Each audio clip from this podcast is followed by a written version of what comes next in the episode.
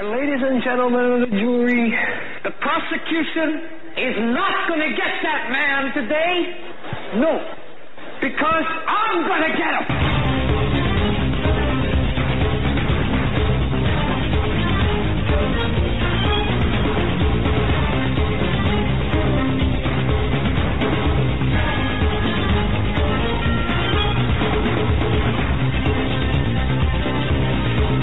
Hello and welcome to this Tuesday edition of the Hagmann Report. Today is July 10th, 2018, and I hear our studio phone ringing, and I think the caller ID said it was Breitbart, and I don't think we have anybody from them scheduled to come on. Hopefully somebody grabbed that phone, though. But it is great to be here. We got a great show lined up for you today. Only about 10 minutes, this opening 10 minutes, we are going to have open. We have guests scheduled throughout the rest of the show. Alicia Powell is going to be joining us from the vigil of the two-year anniversary of Seth Rich's murder, and they're having a vigil, and she's going to be joining us live from that vigil, talking about what happened today at this press conference. Initial reactions are, it's really a bunch of nothing, but there were some interesting things said that we will deal with. Now, she has a new job. We're going to talk about that as well.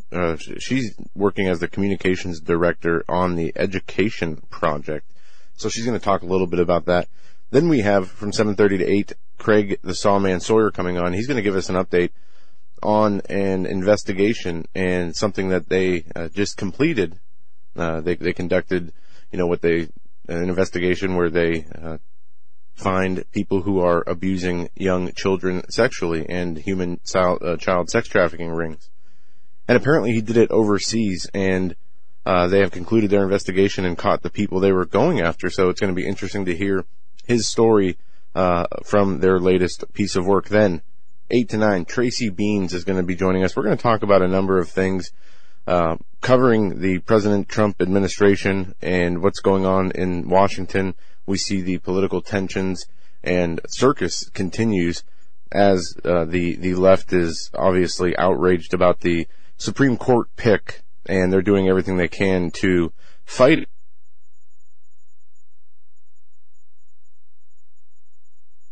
in their own Supreme Court issue, but more along the lines we talked about of the actual person Kavanaugh, what he stands for, what he believes, and are asking ourselves why would President Trump, who had made promises about what he would do to the Supreme Court, pick a guy like Kavanaugh who could turn out to be like several other disappointing Supreme Court justice picks that have a liberal view. Now, it says he's pro-life. It says he's pro-Second Amendment. But there are also other quotes of his own words and things that he's written that leave you scratching your head. He's pro-Obamacare, from what I understand. He's also talked about a woman's right to abortions and saying that Roe v. Wade is constitutional. And I don't know that that's the exact quote. I don't have them in front of me. But my question is, the president could have picked somebody even more conservative, even more, or less likely to, lean liberally, especially on important issues like Obamacare rulings. We saw with Justice John Roberts, and obviously he was blackmailed or forced into, being the deciding vote on the Obamacare being a tax. And he actually voted in a way that surprised many people. And if you remember, many on the right said, this was strategic by John Roberts to vote this way, but it continued the Obamacare and the mandate and everything else, which was completely against the conservative values that he says he stood up for and the Constitution. So why wouldn't we see somebody more along the lines of the Neil Gorsuch, who was Trump's first pick, very conservative and very constitutional? Instead, we see somebody who is apparently very deep in the establishment, both the left and the right, for decades, and has very questionable, has said questionable things and had questionable decisions in the past on other legal matters and legal opinions. So we're going to talk about that with Tracy tonight and a whole host of other things. And Stan Deyo is going to be joining us in the last hour. He joins us each Tuesday in hour 3. And he's got some interesting stuff to talk about. Spoke with him briefly today, which is always interesting when Stan calls you, 3, 4, 5 hours before the show and says, hey, Did you hear about this? This is really good, and I want to talk about it. So we're looking forward to that. I'm not going to give anything away. You're going to have to wait till Stan comes on to see what he's going to get into, but it's going to be exciting nonetheless. Now, while we are bringing Alicia on in a few moments, we'll cover some of the media's coverage as far as what the Supreme Court nomination that Trump had picked and what's going on. President Trump is traveling or has traveled to meet with NATO leaders in countries that are in NATO, the leaders of these countries, that for a number of reasons. But just before we went to air, we had a feed of, I think it was NBC that was on, and it was the nightly news, and they started by covering Trump traveling to wherever he went. I don't have that in front of me. I'll get that. But what was really interesting is they went maybe 1 minute on the NATO meetings, and then they went to the story about the illegal immigrants being separated from the illegal immigrant children and parents being separated. And what was really interesting is there was a deadline apparently today that all the separated children be reunited with their families. But the government is unable to meet the deadline in certain cases, and the reasons are because, for one, they don't have all the DNA tests done to prove that these people are actually the parents of some of these kids. Other people are having problems with having committed felonies in the United States separately from being here illegally, and they have criminal issues. So there's a lot of disingenuous and misreporting about why this deadline has not been met, or at least has not been completed. But the news media won't get into the specifics on that, or at least they didn't on the nightly news show that I saw and watched for about 5 minutes. So we don't expect them to be honest, but to outright lie and to not to lie by omission, not giving the facts. They made it sound like President Trump is going against the judge's order and saying, no, you don't return these children, when that's not the case at all. It's just procedural issues and issues for the safety of the children in all actuality as to why some of them have not been returned. But they say it's all going to be done in a matter of days, so not to worry. Now, the backlash to the Kavanaugh pick. And Dad, I want to get your opinion on Kavanaugh. I know we talked a little bit about this yesterday. On The Daily Show, I played a clip of Judge Napolitano saying he's very disappointed by President Trump's Supreme Court pick because he thinks that Kavanaugh is part of the swamp, part of the establishment, part of everything President Trump said to the American people that he was going to fight if and when elected. And why would he make this pick of a person who is so, I guess, the embedded in D.C. establishment that he's what Judge Napolitano said, part of the swamp? And we still see the left freaking out about this. If you just go to Newsbusters, they highlight the, all the major, media outbursts today. Joy Bear of The View freaks out over Trump picking Kavanaugh. How dare he do his job and nominate somebody? Andrea Mitchell, MSNBC, suggesting Trump had evil desire, okay, that's about the immigration. But anyway, you see the picture. MSNBC Kavanaugh coverage, 27 guests, 0 conservatives. So they're only presenting one side of the story. And again, the main headline from the Supreme Court pick yesterday was, we are so outraged about Trump's blank pick, because the blank was they didn't have a name yet. They were planning to be outraged regardless of whoever it was. But what do you think about Judge Napolitano, saying he's disappointed in President Trump because of this pick, Kavanaugh being part of the swamp, part of what Trump says he is fighting against?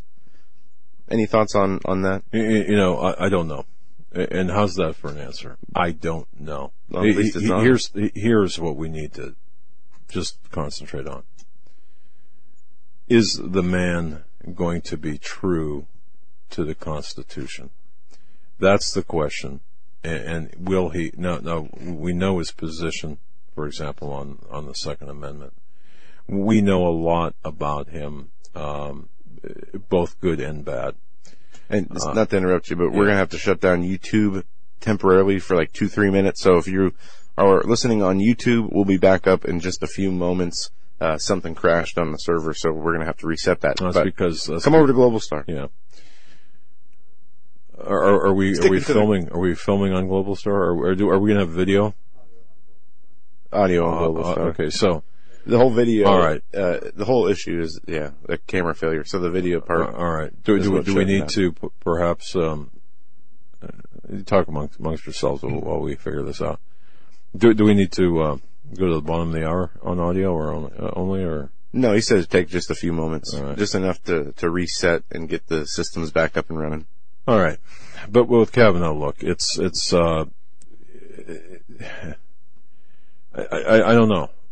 don't know. But see, isn't that a problem if we don't know? Because I mean, we know his background, and I've gotten. Do you realize I've gotten over 300 emails, 300 emails about Kavanaugh alone?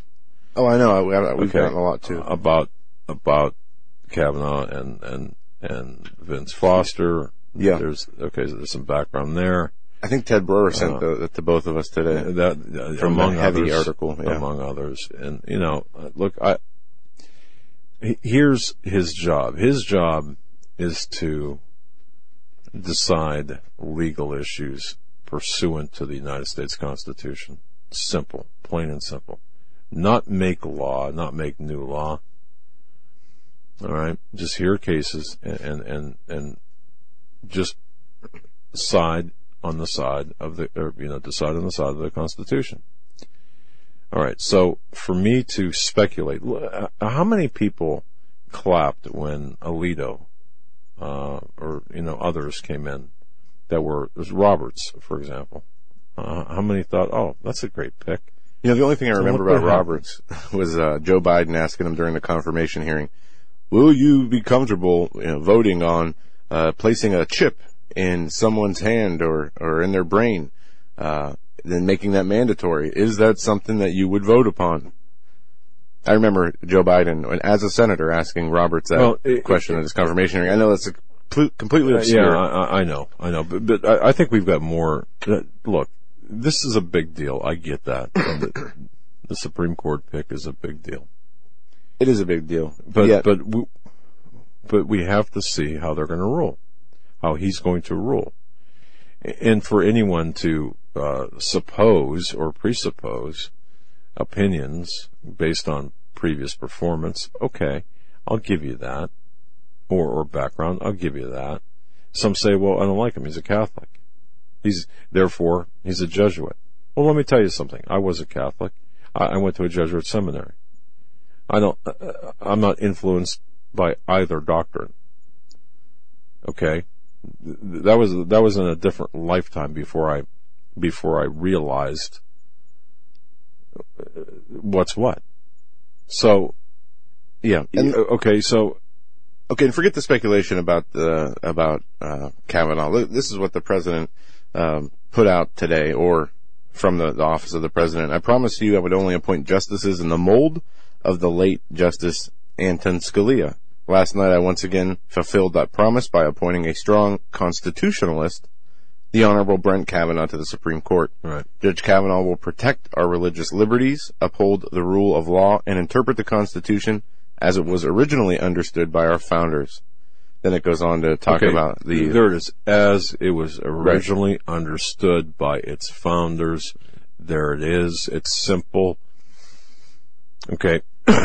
The Constitution is not a living, breathing, moving, nebulous document that needs reinterpreted based on 2018 standards. Right. It is what it is, ruled by the Constitution. And the other part of this, too, the Supreme Court, they don't make law. And people have to get that the hell out of their heads, understand the separation of powers, the different branches of government. And of course, just simply because a court rules in the case, does that is that binding? For example, when you look at the Constitution, is that binding on all cases? Is that the final say? Does the Constitution? Look at federal judges too. What does the Constitution say about federal judiciary? Nothing. All right. So anyway, I know that's getting a little bit off topic, but look. And we have Alicia with us. Okay, let's just see what happens now. Interestingly enough, today there was a press conference held by Jack Burkman at a hotel in Washington D.C. Today is the second anniversary of the unsolved homicide of Seth Rich. Seth Rich was the DNC worker, worked at the DNC, and he was murdered during the early morning hours of July 10th, 2016, prior to the election. A lot of speculation around this unsolved homicide, including but not limited to him being a DNC leaker or the leaker, and of course him having possession of some emails. So, I watched, courtesy of Crowdsource the Truth, the live feed of this entire press conference. To say that I was underwhelmed would be about right, but that's my view. Now, do I doubt the information? I don't, the information that was given sounds plausible. Did they make their case? I think we'll have to turn to Alicia for that. Alicia Powell, welcome to the Agman Report. Welcome back. Hi, guys. How are you tonight? And, I just came back from the press conference. It was about a 2-hour-long press conference, and it was a lot of hype beforehand. I've developed sources with just about everyone on the Seth Rich case over the past year. And, some of these sources, tend to be, in it for publicity. And, it's not to say that the witness's information is not credible. However, it's still not able to be substantiated. Initially, I thought that the witness was going to be present at the press conference. I was told he'd be there in disguise with a voice changing device. And that was not the case, understandably so, in these situations. The optics of that would have been incredible from a journalistic perspective. Yes. But he was there on a speakerphone. I struggled to listen to what he was saying, but my recording device picked it up at least. I was watching. Clearly. And you had some great questions, but just what you said there, Alicia. In my view, if I was that witness, I would be so angered at Jack Burkman. Is that his name? Jack, right? Yeah. Burkman. Because in my view, what that man did was triple his danger. In other words, he rose exponentially. Look, if you've got information, you damn well better spill it fast, spill it under oath, spill it to everyone you know, put it on videotape, shout it from the rooftops, make sure 1,000, 10,000 people know about it. But the way this was done, I'm sorry, man. I think they did that witness a very big disservice. I don't know about you. I agree. It makes us all, if Seth Rich did leak the emails, which I would argue is the premise of the Russia probe, how was the DNC server breached? If he's the person who breached the server, every time there is a false allegation or someone that's using this story for publicity, it completely takes away any kind of substantiated facts that we found that prove that the DNC server wasn't hacked by Russia, and that the Russia probe is a big farce, a big hoax by the DNC. But here's what he alleged, this witness who used the alias Luke during the press conference. He says, first off, that there was an ATF agent and a DEA agent who killed Seth Rich. They were surveilling Seth Rich for weeks once they found out that he had a thumb drive with all the DNC data on it.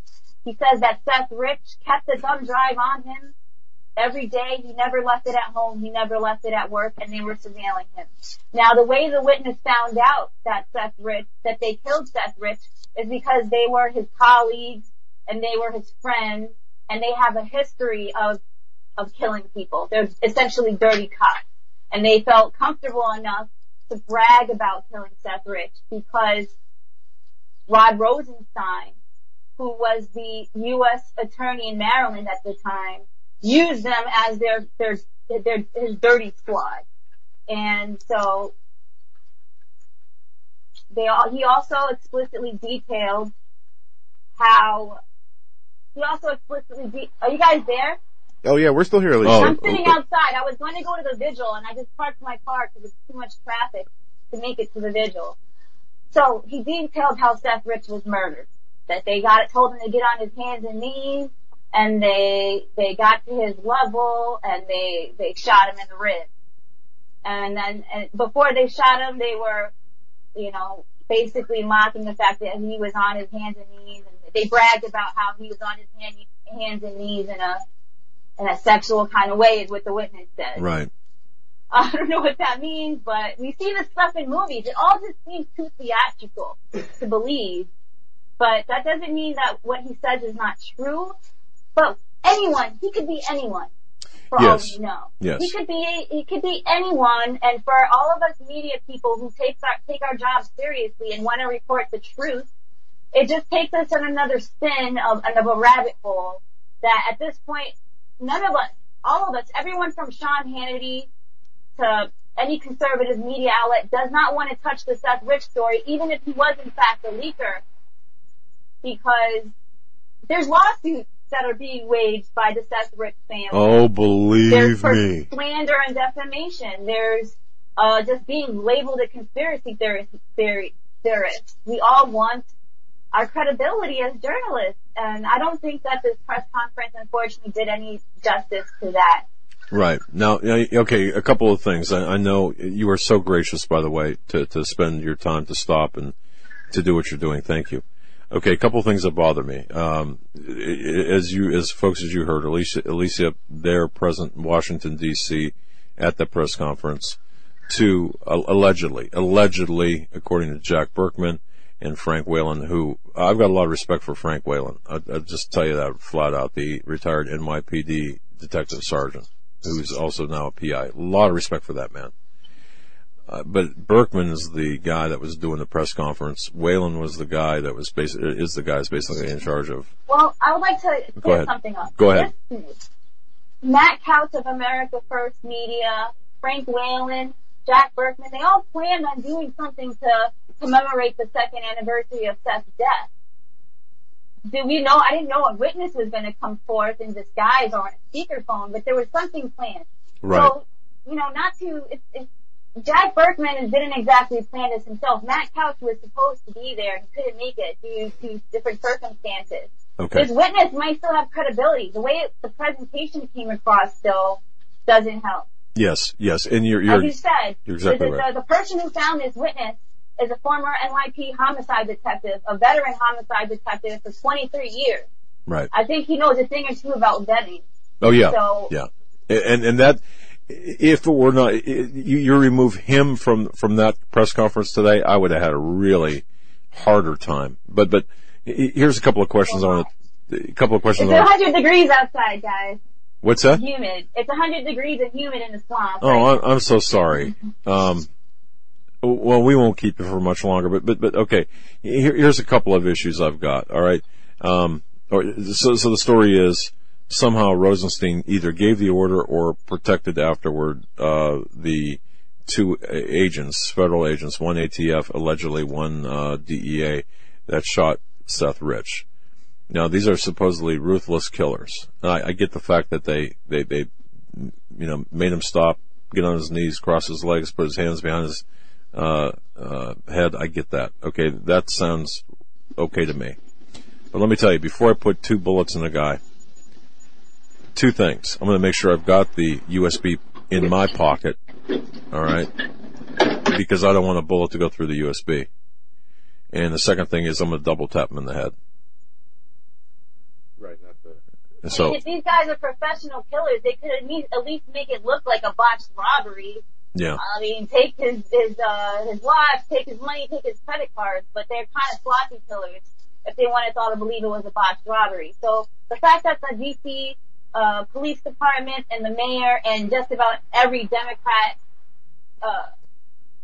stands by the fact that it was a botched robbery, and if you say anything else otherwise is why I keep looking and I keep asking questions and I don't put it to rest, and I go to these press conferences and see what it's about. because you can't just say there was a botched robbery when all the evidence proves otherwise. I'd also like to note that the witness claims he has testified in front of the House Intelligence Committee. Well, if that's true, then members of Congress are aware of his testimony and they're not acting, or which wouldn't be surprising. I mean, I've asked members of Congress about Democrats about the Alwan brothers, and they claim they know nothing about Imran Alwan, as I was discussed before. But if Trey Gowdy and members of the House Intelligence Community have some kind of testimony from a witness that proves Seth Rich was the leaker, where is it at? Why don't we see something more? And that was going to be my question to you. Do you buy that as a journalist? Well, I do think that, I know they did give the testimony to members of Congress, and perhaps they vetted this witness and he's not credible. But I do know that that Matt Couch's team has provided lots of evidence to members of Congress. Okay. Who, they won't say. Okay. Very interesting. Alicia, we have just a few moments left with you. You want to take a few minutes and tell the audience about your new job that you just got? Yeah, please. Your 100-degree humidity, please. You sing away, well, kiddo. I am now the current communications director of a new organization which is launching any day now called the Education Project. And what we are essentially going to be doing is exposing the leftist progressive agenda that administrators of universities are shoving down students' throats. Everything from toxic masculinity. What is toxic masculinity? It's the left's way of imposing these progressive beliefs on our youth and telling you that it's not okay to be a straight male, that it's not okay,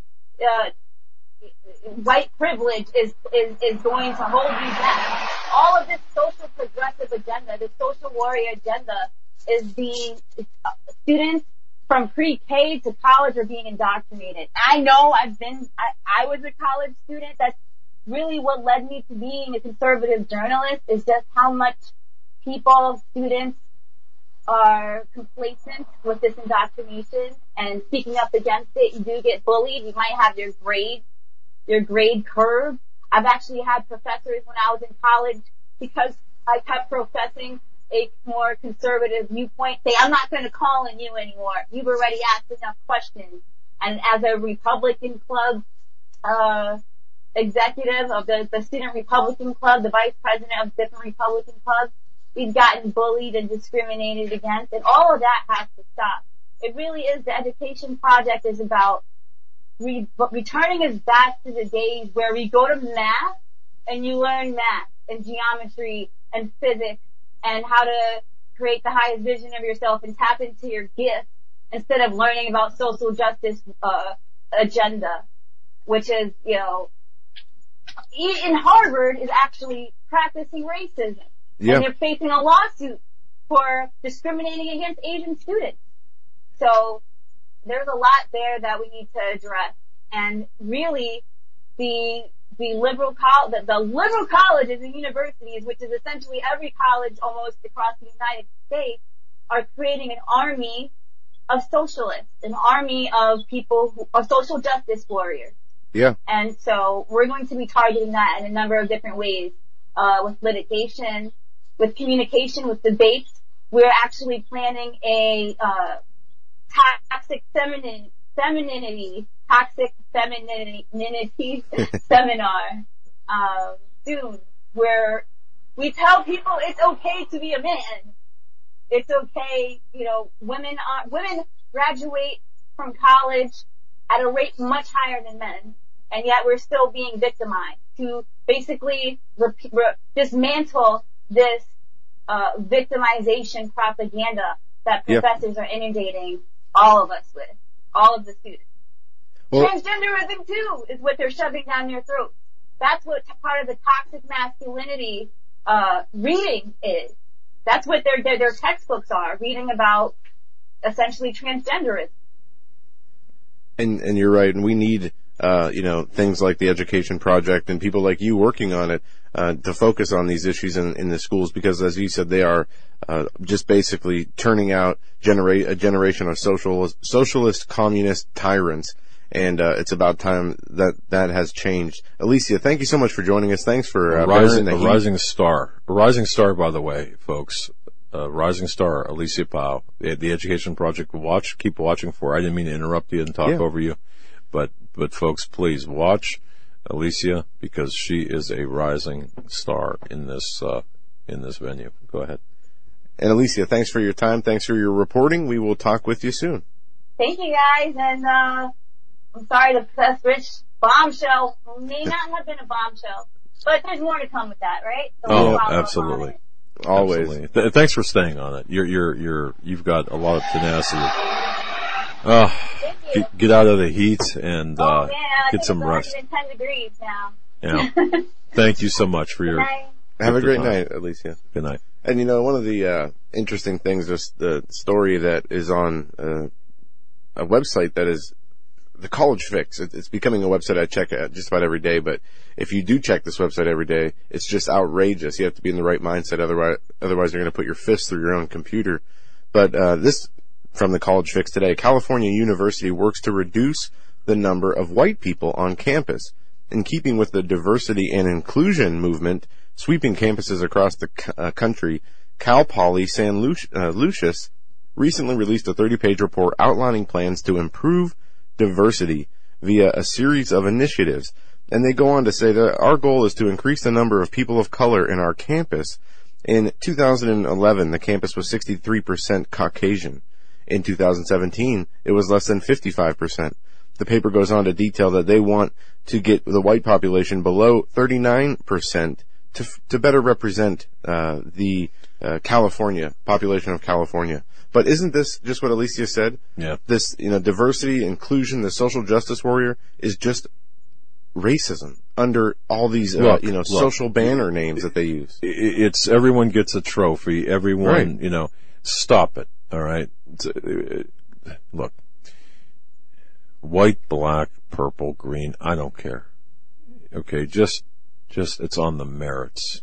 Right. Nobody ever makes it about race except the people at the CNNs, the social justice warriors. They're the only ones that ever make it about race. That's correct. And stop with this. Stop with this. Well, the reparations and the man's held me down. No. Maybe your great, in some cases, great grandfather might have suffered under the yoke of slavery, perhaps. Yeah.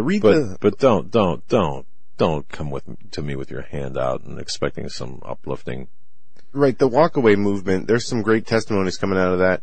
And I read one on the Daily Show the other day that talked about the constant victimhood mentality, how the left is constantly creating groups of victims and then keeping them in that victimhood mentality by constantly reinforcing that they're oppressed and that they don't have, equal opportunity and all this stuff that's just not true, never empowering them enough to get motivated and to actually get out there and make something of themselves, always presenting to them that they are the victims and that they are oppressed. And it's a very dangerous system of self, I guess, defeatism if you fall into that trap. So anyway. But this is a legacy of Obama. This is Obama's legacy. Van Jones saying this is a white lash. How dare him? This was, if anything, it was a whiplash from lawlessness. Both candidates were white. To the law. Both candidates were white, and he called it a white lash. That's pretty funny. Yeah. Anyway, we have our next guest with us, Craig the Sawman Sawyer. He's got some interesting information. I have not spoken with him. John has, but he has been out of the country, and I don't know if he's returned, if he's back in the USA. All I know is Craig has been in Bangkok busing, pedo tourists, bus mermaid. Pedo tourist. Yes, that's a good way to put it. This guy, Craig Sawyer, he knows what he's doing. He knows what he's talking about. He has Vets, the number 4 Child Rescue. Folks, I would encourage, of all of the groups out there that are working for the, freeing up the, children, Vets for Child Rescue.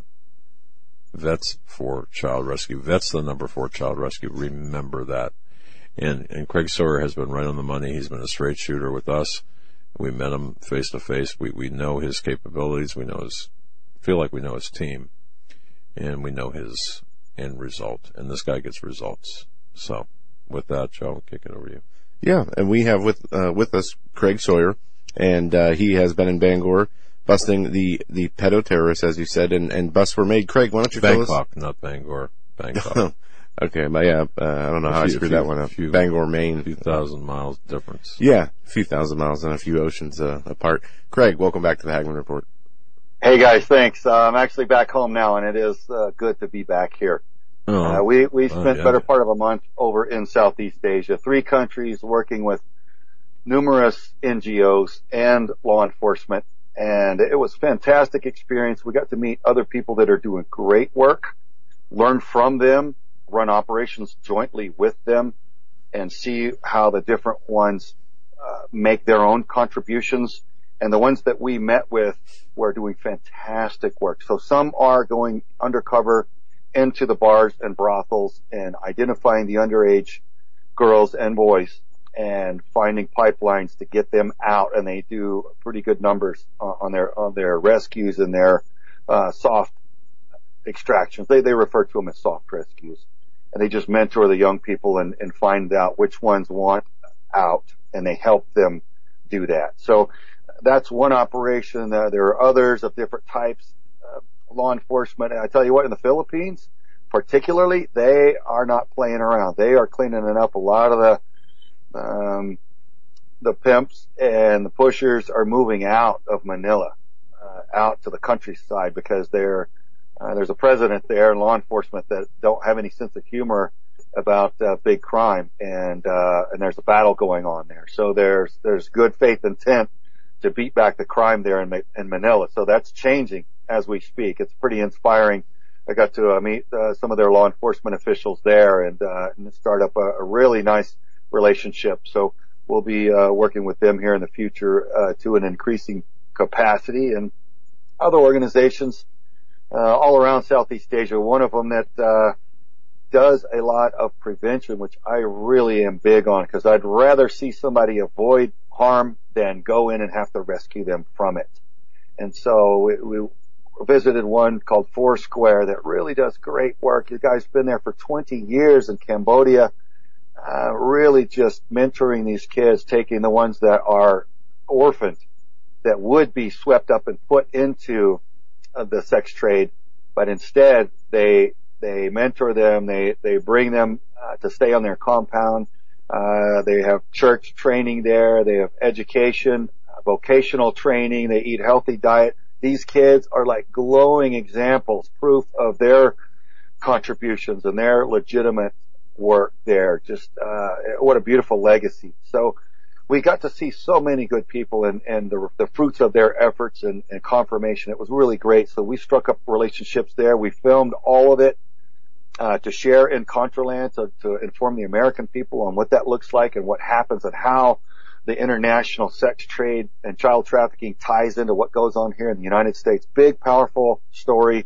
So it was a life-changing trip and experience. And even got to, we took part of a morning off and went out to what they referred to as the killing fields. It was one of the mass grave sites in Cambodia, just outside of Phnom Penh, where a lot of the people were murdered, Pol Pot. Genocide by the Khmer Rouge there, under Pol Pot's communist regime. Ugly, ugly stuff. Just another reminder of why you never give your weapons up, and you never give total control to any thugs, and give up your ability to defend yourself. Just a horrible occurrence in human history, but it's behind them now. So Cambodia is on the recovery.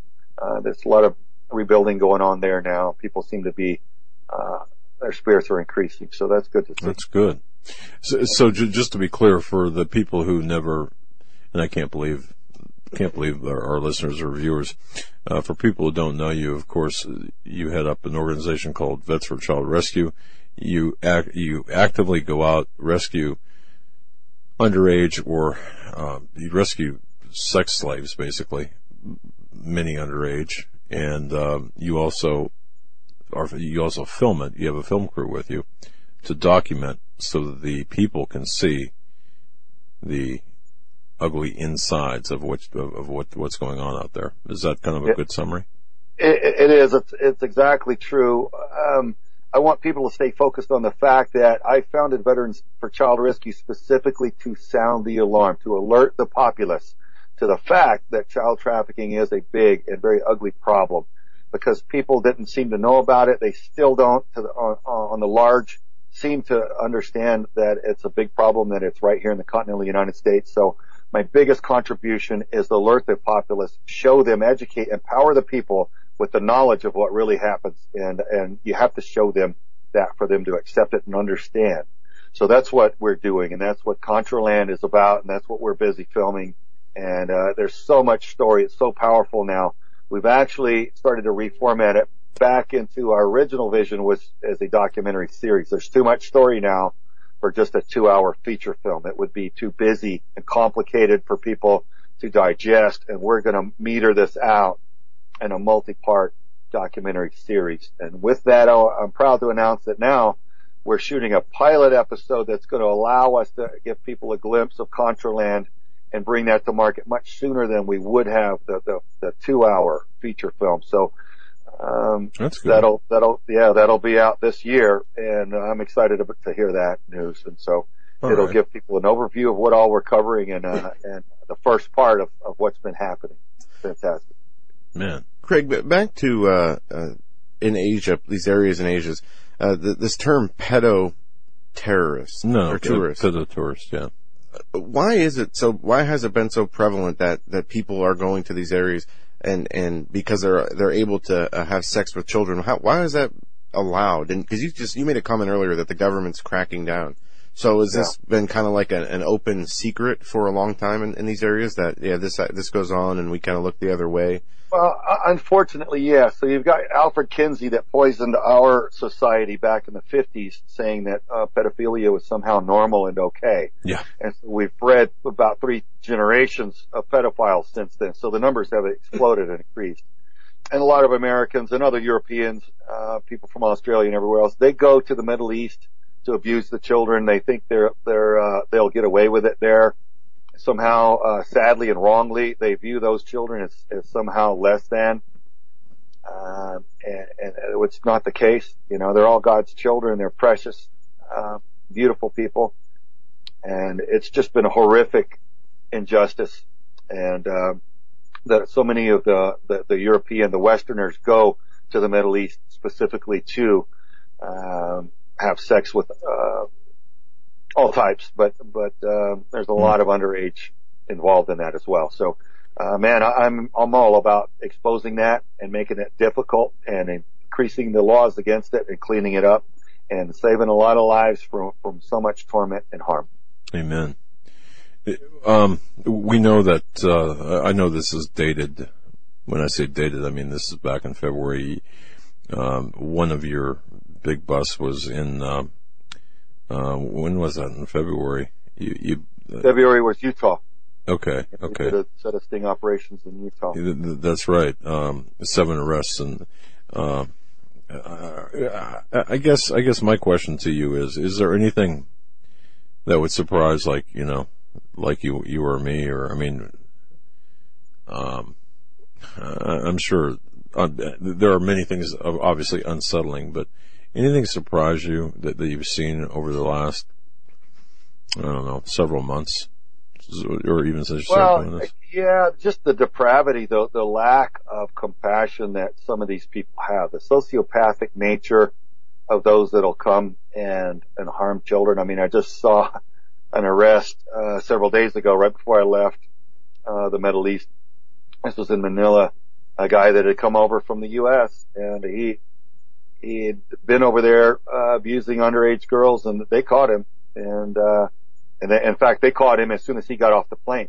They snatched him up. They'd been watching him come in and tracking him, and he lied to him, saying that they got the wrong guy. And then they brought him in for questioning, and he stood in front of several of the young ladies that he had been involved with, and he realized it was done. It's over with. So, huh? Wow. Yeah. So it's good to see justice find its way and just protect the innocent, man. These people don't have any business being abused. Okay. You know, like that. So. Yeah. All right. Well, this is fantastic, and we wanted to get an update from you because your work. Just to be clear, in my head, U.S. guys from the U.S. will travel over to either the Middle East or Southeast Asia, specifically. I mean, for the purpose of sex with young children. I mean, like a meat market kind of thing. That's their intent of their trip. Yes, sir. 100%. So 70. I think it was 70. It was a roughly 2/3, so it might have been 60-something%. I don't want to quote the exact number in case I get it wrong, but about 2/3 of the males that step off of an aircraft in Bangkok are there for the sex tourism trade. So they may also conduct business meetings, but they partake in the sex trade in one way or another. About 2/3 of them. So that's a pretty high number, and there's a lot of people that are being exploited through that. So. A lot of it's due to poverty. They feel like that's the best way they can make money, or the families feel like they have to resign that themselves to allowing their kids to be brought into it. There's a lot of deception. They get the kids from the mountain villages. Right. Most of them don't come from the downtown because the people that are city people, they see it and they don't want their kids subjected to that. But they'll go recruit them from the mountain villages where the parents aren't as aware of what's really going to happen to the kid. They lie to them, deceive them. Hey, we're just going to get them a job at a hotel or something, a legitimate job, and they'll send you back money. So the parents ended up saying okay. In some cases, the parents are a little callous to it and resign themselves to whatever. Other cases, the parents genuinely don't know, and they would never allow their children to be caught up in that. So there are predators that go and scout and recruit the children from the mountain villages and bring them back out down into the main cities and put them in the bars and brothels. So ugly stuff. Yeah. The other question I had here in the States, with respect to, you hear this is all at the border. It's all about the children and the children being separated from, their families. The families, of course, coming in illegally. And that aside, just the people coming across, the young children coming across the border, what are your thoughts in terms of the numbers that are actually, that are sent, we'll say, from Central America up to the United States alone, with mules, coyotes, whatever, runners, and that get here? Are the majority of them, like we're reading, are they abused in some fashion? Yeah. The coyotes abuse people extensively. A lot of times they'll murder them if they're drug runners. Okay. They'll just murder them for the dope load or there's a lot of reasons that people get killed. But my buddy's a rancher, and my father-in-law is a rancher, both down in high traffic corridors into the United States from Mexico.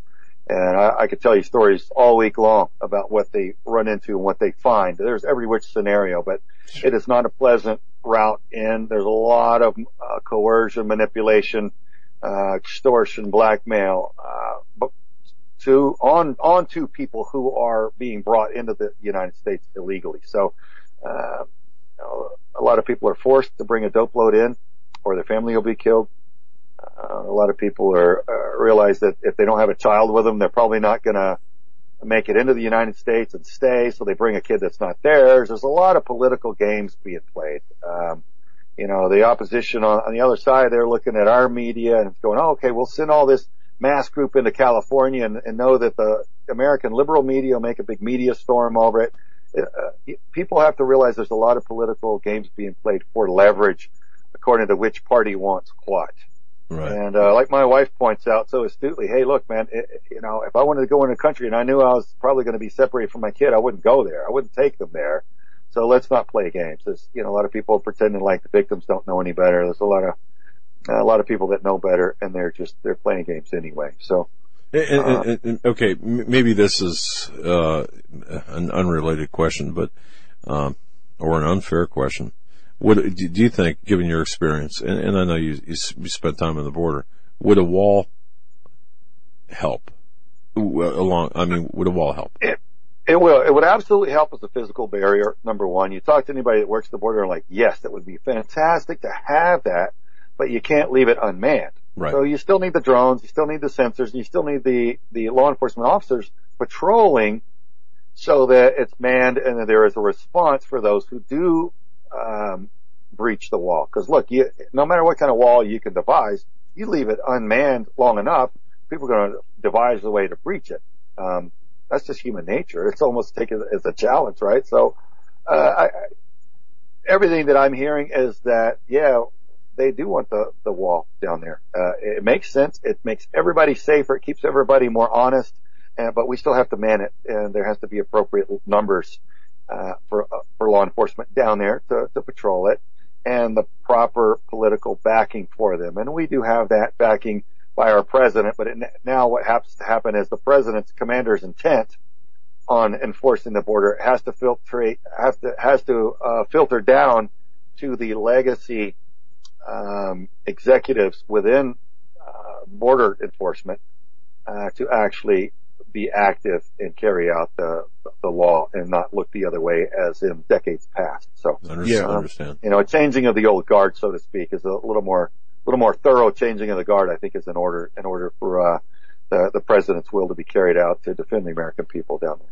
Yeah, there needs to be the multiple layers. I've seen stories of drones flying over drugs from Mexico, and all the stories of tunnels that can be dug underneath walls. You need those multiple layers. Absolutely. Craig, we only have a few minutes left. I want to make sure I touch on this. You mentioned when you were overseas working, you said you worked with a number of NGOs, and I don't have the name in front of me, but 2 weeks ago, I believe it was, there was a 22-year-old male who was involved in the UN against human sex trafficking and all these organizations, and ended up being one of the worst types of pedophiles out there from infants on. And he had all these computer images and was actually caught by an FBI agent posing as a child broker, basically.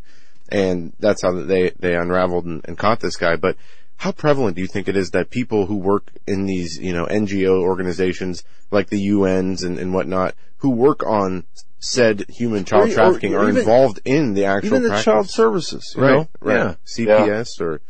Well, I by my observation, it's disturbingly prevalent. I've learned that the predator will put himself in a position that gives him access to children. So we have learned of pretty extensive corruption. So I think it's important to really vet anyone that's going to have access to the kids before you give them too much trust. It's damaging in that regard, because bad people have ruined the trust, and so it makes it more difficult for good people to do good work. I'll tell you right now, everything that I do in good faith is attacked from all sides. Oh, we've seen other people that have been corrupted and have done wrong with their authority or with their position. It's like being a straight cop and being called a pig and a hater and a minority murderer by everybody. Just because there's a bad cop here and there doesn't mean that police are bad. So people need to settle down and be honest with themselves and be accurate, and be a more careful judge of character. It's the individual that matters.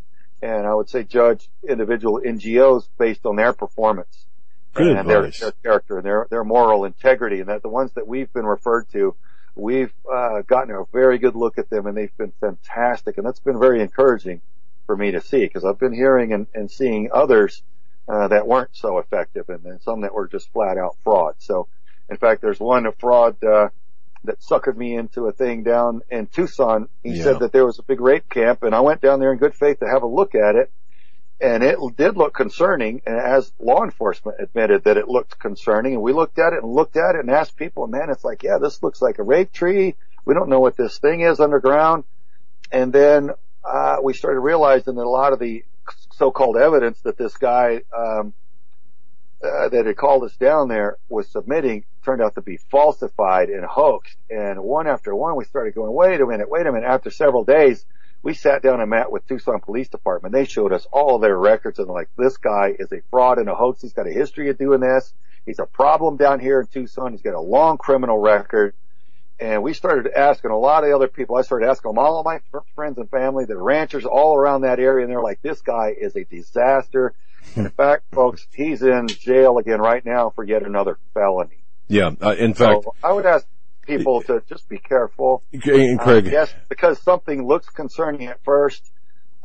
You have to continue updating your understanding according to the facts. And once something proves to be nothing, and you see that the so-called evidence was fake, you have to be honest and admit that and move back on to more legitimate operations. Yes. So I won't let go of something if I smell a rat. If I see that there's child predation there, man, I'm going to stay on it like a pit bull on a bone. But that one turned out to be just fraud and a case of unfortunate hoaxing. So I think people need to be careful and understand that and move on with this. And I just want to make sure people understand this. You took a beating on social media. Your organization took an unfair beating on social media. They used that initial assessment that you made to supposedly prove, you know, your 180 that you were bought off and all this nonsense. We know you, and I want to tell our audience and look in my eyes as people are watching. We know this man. We've looked in his eyes. We know his organization. That you will not find a more stand-up guy than Craig Sawyer or more stand-up organization than Vets for Child Rescue. Let me tell you that right now. Okay, so anyone who is basing anything, their opinions on what happened in Tucson, get straight. This guy is. Thank you for straightening that out, Craig. Is a guy, I guess, is what I'm trying to say. We thank you. We appreciate you. We really do. You're the man. Thank you, guys. All right, folks. Craig, thank you. Folks, that was Craig Sawyer, Vets for Child Rescue, and that situation, sadly, in Tucson, you know, it split a lot up. This is what they do. They you know what, Joe? They divide. Yeah, they use the emotional, pull on the emotional heartstrings, and if you're not on board right away, then you're part of the, you know, the evil ones who are carrying out this agenda. They bottom off before you even get the facts, and that's one of the big problems we see with our media. We're going to be right back with Tracy Beans. We're going to talk about this stuff and more when we return. Don't go anywhere.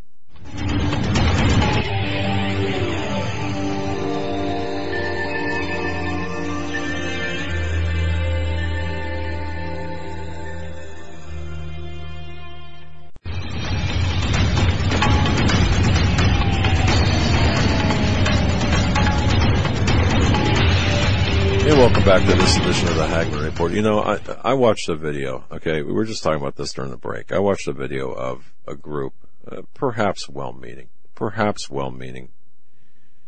Shall I say that again? Perhaps well-meaning. Go into a house, a structure, unoccupied, not abandoned. Now, those people who are really who know about what's going on social media, you'll understand what I'm talking about. Those who don't worry about it. This group goes into this unoccupied home, shall we say, structure. Behind a fence, the home, building, structure, whatever, happened to be on federal land. And supposedly, this is the same group Craig was talking about. So, sue me. Stand in line if you want to, okay? All right, seriously. I'm watching this video play out. I'm thinking, if this was a legitimate bad place where bad things happen. Okay, first of all, breaking and entering, nah, not so cool. Unless of course you hear, you've got a reason to believe that there's somebody in danger in there. Second of all, in the first 5 seconds, I watched pretty much the entire place contaminated. You don't enter a crime scene. Not that way. And certainly with not an AR-15. And I'm thinking, really? And then the police arrive. And I'm cutting a lot out. And the police arrive. And they wonder why they're getting arrested. Okay, now. I've worked with Russ. Joe's worked with Russ. We've worked with Russ Dizdar. And let me tell you something. Russ Dizdar stands like 8 foot tall, and he's about 6 foot wide, and he's got a Bible in one hand and a sword in the other, and fire coming out of his nose, and he's on. I mean, you know, he let me tell you, okay, like Craig Sawyer, except, you know, and he's not afraid of anything, but he does things the right way. Craig Sawyer does things the right way. All right, now that's not to say we don't go in. That's not to say we don't go in and rescue, because there's any danger. Any one of these people, Craig went down to Tucson loaded for bear. He was going to go through, I mean, guns ablazing if necessary. That's what he was called in. Hey, we got a perp, we got girls, because you guys don't know the backstory. There are people out there yipping on YouTube with channels have no clue what they're talking about. And this is why we spend really hours discussing this, or okay, what's going on, verifying with boots on the ground over here, what, you know, and so we don't take lightly to being snookered. I'll tell you that.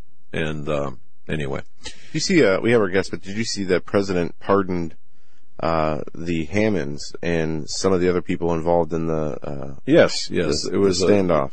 And of course, now the argument. Well, it was a executive commutation, parenthetically full pardon, or clemency, executive clemency, and then parenthetically full pardons. And there's arguments over that. But yes, and now, but see, people get half cocked. Well, and I was reading on Facebook. So you're pardoning people, arsonists. You're pardoning arsonists.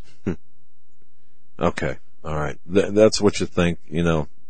Go read a book, or go color somewhere. I don't know. Just get out of my way. Joe, I had the pleasure today of speaking with this guest, Tracy Beans, folks. Tracy Beans on Twitter, on YouTube, and Tracy and I had a couple of great conversations, and we've been going back and forth over the last couple of weeks, and she's been really testing my mind. She is, hand her a what's that thing called up there? That, what am I looking at? That thing right there. A magnifying glass? That's it, thank you. I'm losing my mind. You and me both. Okay, hand her a magnifying glass and a badge. And she's like, you know, I'm telling you, she's got great instincts, investigative instincts. She's a great investigative journalist, and she's a great. You can learn a lot from her, and I'll just say this, and then I'm going to shut up. She is taking time out of her schedule today. You've got no idea how busy she is, and no idea what she's got to go in just hours from now. What she's got to do. Okay. Trust me, I wouldn't be doing any TV radio shows if I was her right now. But she agreed to come on tonight to talk about a number of things, and for that we thank her. And she's a real gem, a lot of knowledge about investigative journalism, and I'm sure she's got some comments, because I was asking her about Seth Rich, and she's got so much background, behind the scenes information. You don't want to mess with this. You do not want to mess with Tracy Beans. Do not get on her bad side. You know, I'm just telling you. Because she'll dig up something from your kindergarten years. I'm telling you. All right. So, Joe, go ahead. Well, Tracy, it's great to have you back on the show. There's a whole lot of stuff going on. Where do you want to begin tonight? That was such a great introduction. Oh my God. Well, I'm serious, man. You know, I mean, a couple of times today I'm thinking to myself, did I miss something? You know, and she's rattling off names and dates, and I'm looking at my notes. I'm thinking, I'm getting old, man. I gotta, you know, who was the first person I called when I wanted an opinion on a story I was working on?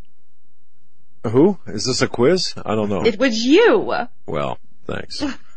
but no, I'll tell you what, you're really an amazing analyst, and And that's all I'm going to say on it. It's just, you've done so much, and you've just developed this, developed the analytical skills plus the backdoor information you've got. I don't know how you do this, but my eyes are everywhere all the time. Yeah, I'm sneaky. So. Yeah. No, thanks for having me on. I'm glad to be here. Every time I have the opportunity to come and talk to you guys, I love it. It's been a great day. Today has been a very busy day. I had an interview with Brandon Strzok from Walk Away, which was fantastic. He's awesome. You could sit and talk to that man for hours. He's just fabulous. Like, he reminded me of home, which is New York, where I came from. So it was a really good interview. I want everybody to go and check it out on my channel. Absolutely. That's something I would, a lot of times when I come on your show, we stick to straight factual information, which there's plenty to talk about and we can. But I want to talk a little bit about the culture of what's going on right now and how the media makes these people feel, people who don't agree with this extremist sort of rhetoric that's coming out lately from the Democrat Party that now, is literally running on abolish ICE. That's their platform. They make the people that think that that's crazy feel like a minority. And don't get me wrong. I'm not a majority. No, a minority. Yeah. I'm not like some big government intervention person, government agencies person. I'm a very staunch supporter of civil liberties and small government. But I understand that ICE isn't just an immigration's enforcement agency. It also deals with human trafficking, human child trafficking, all kinds of different crimes that they prosecute. Right now is really not the time to abolish ICE. I wonder where these people were when the Patriot Act was signed. Yeah, or TSA, put into airports, or it's amazing. It's just because. It's the manufactured crisis that they use to distract from the IG report and some of the corruption of the FBI coming out. Because that's when this whole migrant child separation crisis was put in the news, was right after the Inspector General's report came out.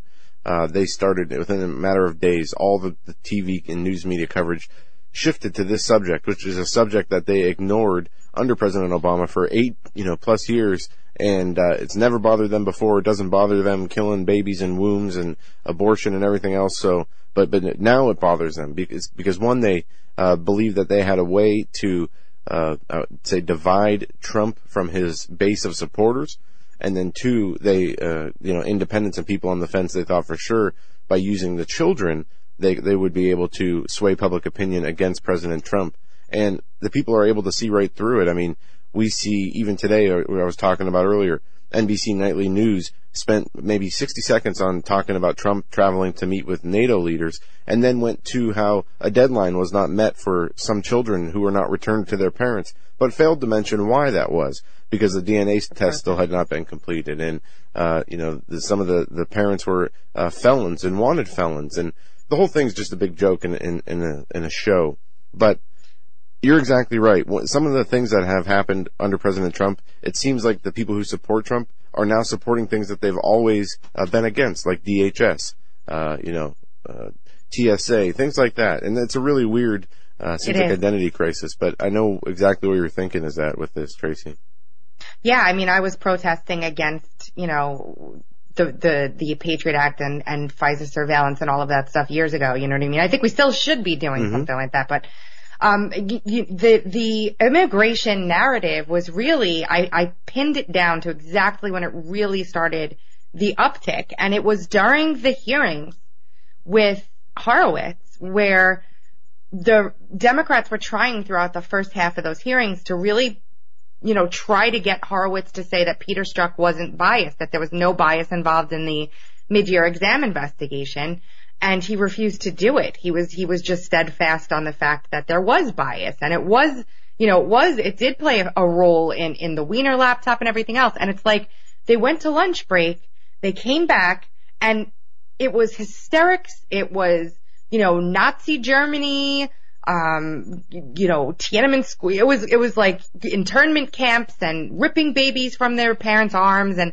Every Democrat that spoke after that lunch break was just all about this immigration story. And the rhetoric was evil. They were basically demonizing Kirstjen Nielsen, saying she didn't have a heart, dehumanizing people. Because if you are someone who follows this rhetoric and you're a member of the extreme left, which is now being made to look like the left, and you hear that there are actual literal Nazis in offices in the government, and you believe that, and then you have Congress people dehumanizing those folks by, saying how evil they are and how heartless they are, and, Sarah Sanders and all of them, of course it's going to, entice people to act in the way that we're starting to see them act. I mean, we didn't see a media avalanche of coverage after Steve Scalise and other congressmen were shot on a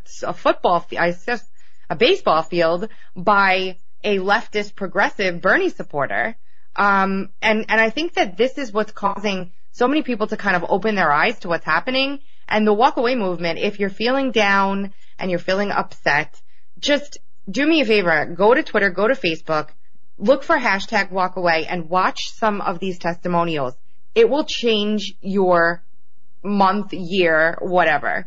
It's amazing. It really is. But by the way, your guest was supposed to be a guest on our show tonight, so thanks for that. I'm sorry. It's a really crazy story how it all happened. Yeah, I know. We spoke about this off air. It was kind of funny. I'm just giving. And we got the schedule worked out. Yeah, so. Yeah.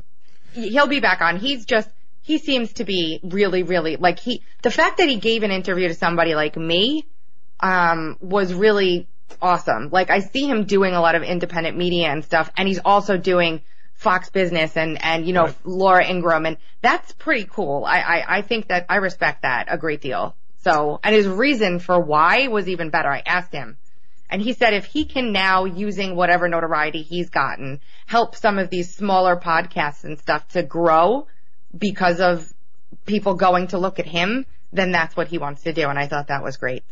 That's super. I'll just leave that alone, and I know John worked that out. But folks, go to Tracy Beans' YouTube channel to watch the interview, to listen to the interview, soak it in, along with all of her YouTube, all of her videos. They're all good, and also follow her on Twitter. Tracy, before we move away from this walk-away issue, did you see the Huffington Post, the Washington Post? I believe the LA Times have done stories trying to equate the popularity of the walkaway movement to Russian influence through Russian bots and others. What are your thoughts on that? We talked about that today, actually. Brendan's like, I wouldn't have come on this show if you weren't a Russian bot. I thought you were a Russian bot, and I'm like, beep boop, I am. It's crazy. It's the same thing they did with the Release the Memo. It's really crazy. Like, who believes this? People actually believe this stuff, though. That's the thing. I know someone. Well, I'm sorry. Listen, guys, if you're listening, if you're watching this show, just stop, take a breath, and do some research, okay? Because seriously, you're really being fooled. It's not what you think.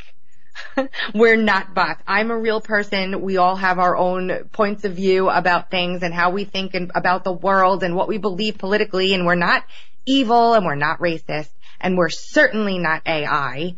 There are people who've accused me of being a Russian bot on some Twitter threads, and I'll say, wow, they'll respond back and forth with you a couple times and then they'll call you a bot. And it's like, wow, you're taking the time out of your day to speak to a bot and insult a bot? That's pretty sad. Like, nothing after that. I think they might be bots. Yeah, that's ridiculous. That's a good point. You can actually, there are ways to spot, in my view, ways to spot bots, or at least fake accounts, Twitter, Facebook, and we go through and we get our share of comments as well. So it's amazing. And it's amazing to see, by the way, too, how we are being censored when we talk about this issue, whether it's shadow banning or whether it's altering the numbers. We know how much bandwidth is going out of here. We know how much bandwidth is being Anyway, I'll just stop there. I've noticed the same thing lately with YouTube for me. I went through like a serious sort of rough patch there where, like you guys spoke about in the beginning of the show, there was a lot of crazy divisive lies going around it was hard. I have to be honest. It really was hard because, it's not true. None of it was true. So it was really, really hard to get through, and keep the high ground. It's easy to devolve into name calling and doing all that stuff as well, when you're being attacked so hard by people who have an ulterior motive, likely who are trying to cause a split in something beautiful that's growing. And I've noticed not ever since then, but I gained back like a bunch of subs that I had been stripped of, and then a couple days ago, all of a sudden, I lost like 2,000 subs, and then all of a sudden, I got like 1,000 back. And I'm used to having my videos with about 80 or 90,000 views on them, and I'm getting like 17,000 views, 20,000 views. Oh yeah. So that's why I'm moving to real video. Real video. It's Mike Adams. Oh, okay. Well, great. And, we deal with this, too. This is just another... Wait, do you want to talk about that? I want to go on to continue to talk about the alternative platforms out there, but this is just the way that Tracy, we've been dealing with this type of soft censorship for a long time. Just yesterday, we were explaining how email communications from us to other people, text messages, are not making their way to where they're supposed to be going. They're being spammed, and also people our phone too. I found out today our phone is it's the same thing, and people from other countries are unable to access our YouTube videos, saying this video is not permitted in this country, or this channel is not permitted in this country. Same thing with the website. So they're finding ways to oppress and suppress the content. So you're going to see those reduction in numbers, and sometimes you might have 100,000 views on a video, but it might only say 10,000 on there. That's true. I didn't think about it like that. I have to say, though, all of these like little tricks that they're trying to keep us to shut up, they're not working. I have joined forces, thankfully, and I'm blessed to have the opportunity to work with Your Voice America, which YourVoiceAmerica.tv, and we all have to work together. I will have a show on their platform. There's a lot of big news coming out from over there. Keep your eyes peeled there. I can't really talk about more yet, but we're taking over. You're not going to stop us. I love it. Well, when you told me that off air today, YourVoiceAmerica.tv, that you're going to be having. Yeah, I'll have a show on their website and stuff like that. That's great. Details are still coming in. So we'll wait on the rest of that, but that's amazing. All right. Well, there's a whole lot of things that happened today and have been happening over the last couple of weeks. I don't know where you'd like to start. We had Alicia Powell on. Do you want to get into this news conference about Seth Rich, the murder 2 years ago today, the unsolved homicide? Do you want to get into any of that at all, or do you prefer to? I will get into it on a very sort of different way. Okay. The second that I heard that Jack Burkman was going to be at this press conference, I almost lost it, because I've done a lot of work into him, and I don't know him personally. I just know a bunch of oddities surrounding this man. He was apparently attacked, which I did a video on way back in the day. He was attacked by a gentleman that used to work with him, who was he asked the witness Luke today on the phone about that attack. It was just he didn't, quite frankly, didn't give credit where it was due, or he took this witness as his own, and that's not the case. This witness was not his own. He just kind of jumped in, and to be honest, if I didn't, I don't know this for a fact, but it almost seems like he did it to taint the whole thing and make it not what it was supposed to be. But, by the way, folks, Tracy Beans and I watched the press conference together today. Not in the same room. Not even in the same city, but we watched it together. There was a lot wrong with wow. I did not watch the whole press conference. I saw listened to just a few bits and pieces, and I mostly read a lot of other people's comments and opinions on it. And from what I gathered, it seemed like this guy had too much information for what it was purported him to be. You know, he was supposed to be a witness, and then it turns into, well, he didn't witness anything. He overheard something, and then it was just the whole thing was so weird. Yeah, I think the problem is that Jack Burkman seems to have taken over the entire thing and didn't have any information because he hasn't been working with the team at America First Media that had the information and was working with this witness. And I only know that because I watched a Periscope of Matt Couch, who's one of the people that runs America First Media, and this is what he was saying on the Periscope. So why couldn't he get there? He just got out of the hospital. He's been in the hospital, very sick for about 2 weeks. So he wasn't able to get down there. They sent Frank Whalen down in his place. Frank works with the team. He's 25 years, NYPD homicide detective. Very credible guy, knows what he's doing. So I think that the insertion of Jack Burkman is what did this. And I would just implore everybody, before jumping to conclusions and making judgments, given this first press conference, I don't know what they're planning on doing after this, but I know that this isn't really the last thing that's going on. So just keep an open mind for a little bit longer. Alicia Powell reported that this witness said he had testified to these same things he talked about at the press conference to the House Judiciary Committee, I believe she said. Yeah. Any thoughts on that? I think more than one, but the House... I think House Intelligence Committee. Did he even hold hearings on this, or would that have come up in the... Okay. No. From what I understand, it wasn't hearings. From what I understand from Matt's Twitter, and he does, you know, he pretty much puts it out there straight for people. From what I read, it was... The witness didn't testify. It seemed like the testimony was provided to these committees by Matt's team, along with a bunch of other things. I don't know exactly what, but... I don't think he was physically there.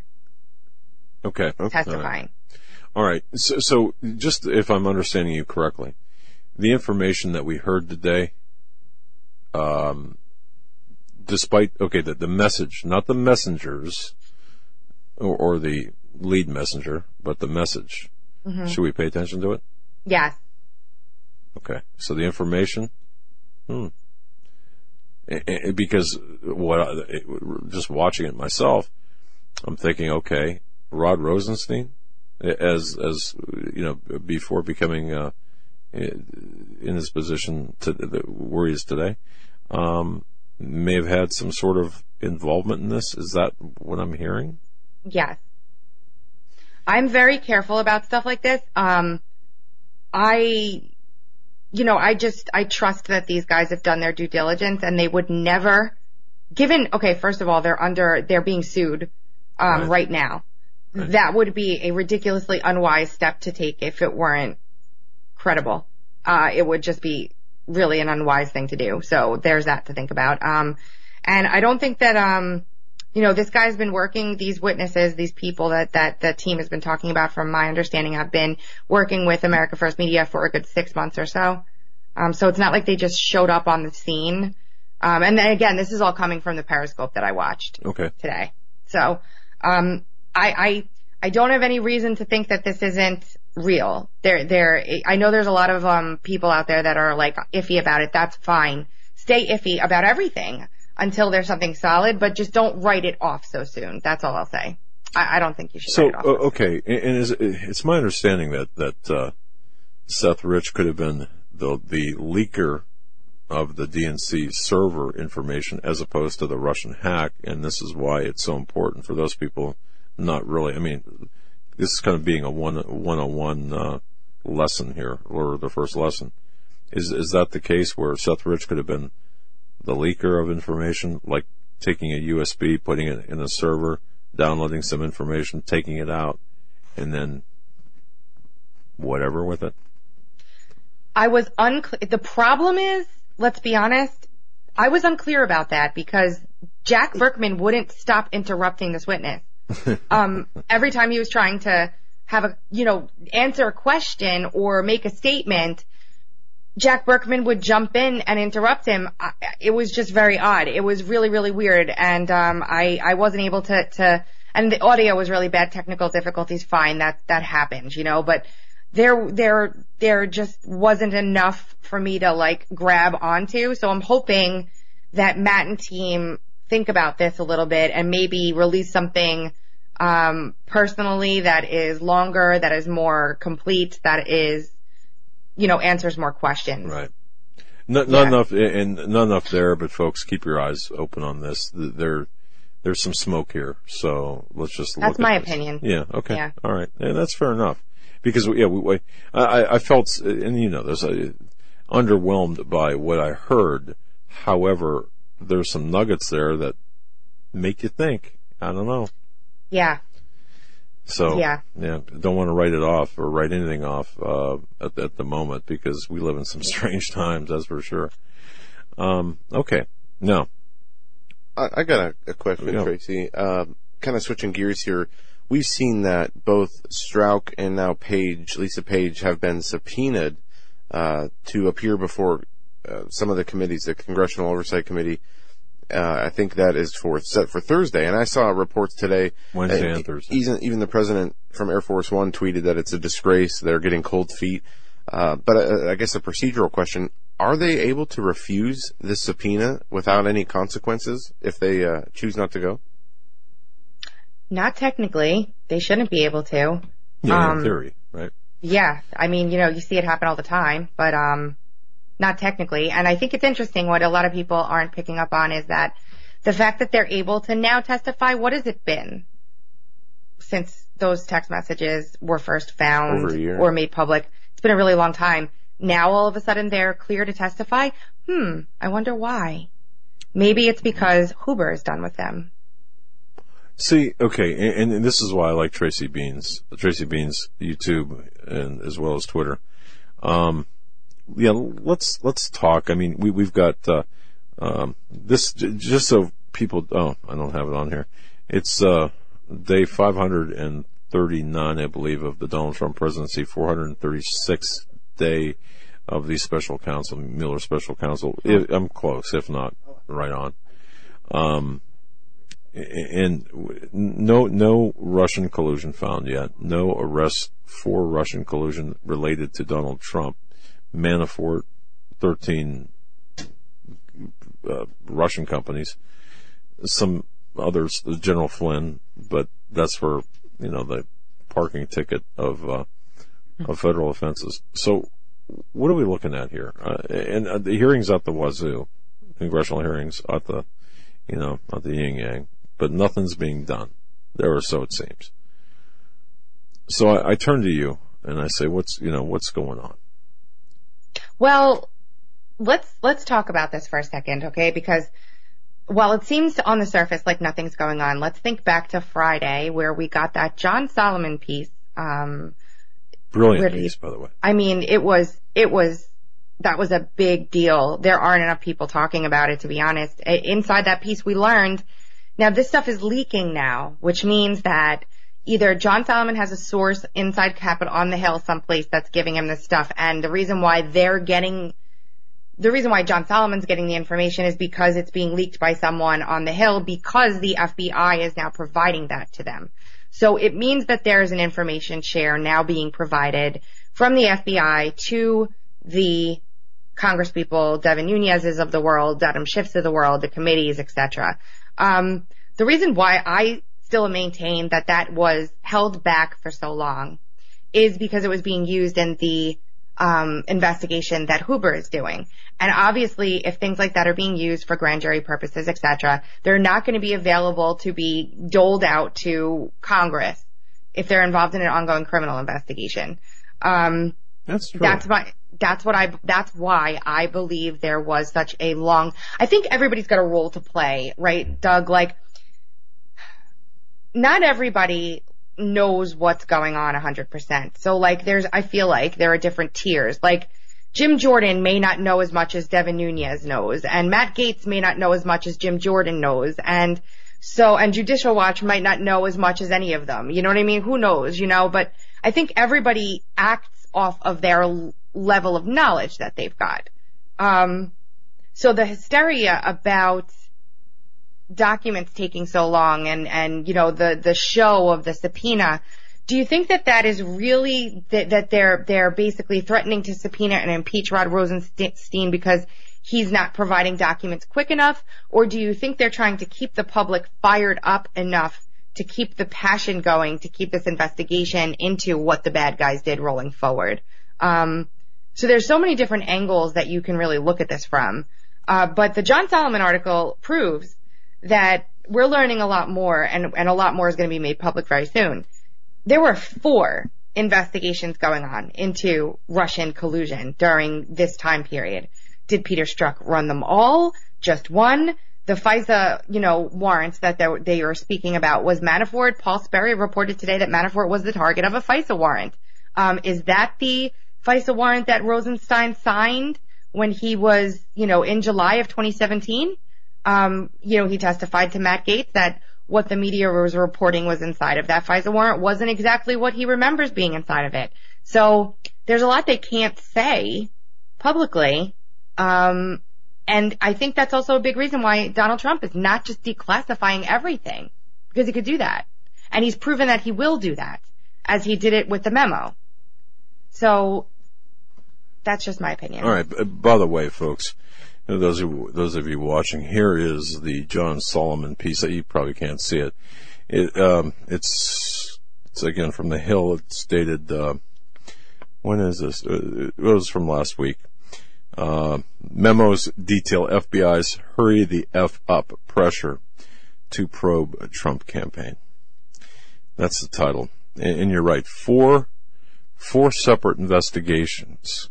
Crossfire Hurricane, Crossfire FISA, Operation Dragon, and then a fourth unknown. So where'd you get Crossfire FISA from? I think it's buried in here, in this. If not, there was a reference to it by, I don't think it was Jordan. I think it was Goodlot. Oh gosh, I have to find that. Oh no, I'm sorry. In one email exchange with the subject line, Crossfire FISA. This is on page printed. Okay. Page 2. Yep. Strzok and Lisa Page discuss talking points to get then FBI Deputy Director Andrew McCabe to persuade a high-ranking DOJ official to sign off on the warrant. I think that just means, and it could mean anything, but I think that might just mean that it was a FISA for Crossfire. Okay, I'll go with you there. Okay, but it might be. I mean, if that's the name of an investigation, that would be kind of crazy. I don't put it past them, that's for sure. Another thing we can talk about. Well, with you guys, I'm just going to pull up my Twitter really quickly. It's a thread that I did. This is why crowdsourcing works really, really well a lot of the time. There's a thread, a patron of mine, God bless all of my patrons, they're amazing, found this text message from Peter Strzok to Lisa Page on May 12th of 2016. And it says, sitting in CES with them overnight, writing the PSEU form, so it's ready tomorrow morning for Dana and George to sign. Dana is ready. And Dana is Dana Boente, and George is likely George Toscas. Now, what's interesting about this is what the PSEU does. The PSEU is the Office of Enforcement Operations Policy and Statutory Enforcement Unit. And what they do is they can offer advice and recommendations, etc., and give guidance on subpoenaing members of the news media to close judicial proceedings in criminal cases, to disclose grand jury material to local law enforcement, to grant S non-immigrant status to eligible alien cooperators. And they do a bunch of other little things, but that's what they mainly do. And so the first bullet point really stuck out to me, to subpoena members of the news media. Now, I did a lot of research into this, and the timeline makes sense. So at this point, it's really just a theory, but it's one backed by a lot of coincidences. Basically, there's a statute. Usually when you subpoena a member of the media, you need to have that request signed off by the Attorney General. There are very few circumstances where that's not required. And because we know that this PSEU form that Strzok is talking about is referencing Dana Boente and George Toscas, they're not the Attorney General, right? It would have been Laura Lynch at the time. I believe. Mm-hmm. So, basically, if you're going to talk to someone in the media who about something that's not news gathering, so something that's not being used as a news gathering operation, you don't need to get the sign off of the Attorney General. Christopher Steele was hired by Glenn Simpson right around this time in May of 2016. A month prior, the 702 query access was taken away from contractors.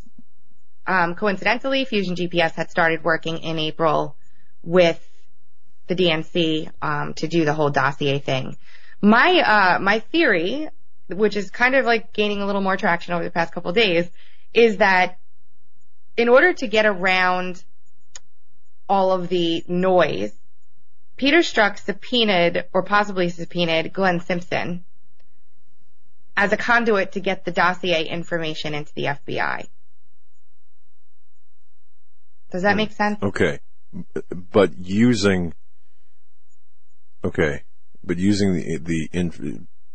Yes, it does. But hold that thought, because folks, hang on now, follow this real carefully, because this is where it gets really interesting.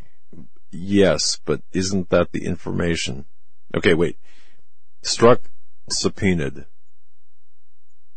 Simpson. Is it what you're saying, right? That's what I'm asserting happened. I don't know for sure. Okay. I have a quote from Simpson to back it up too, so. Okay, now, but for the reason, the only reason I can think of would be to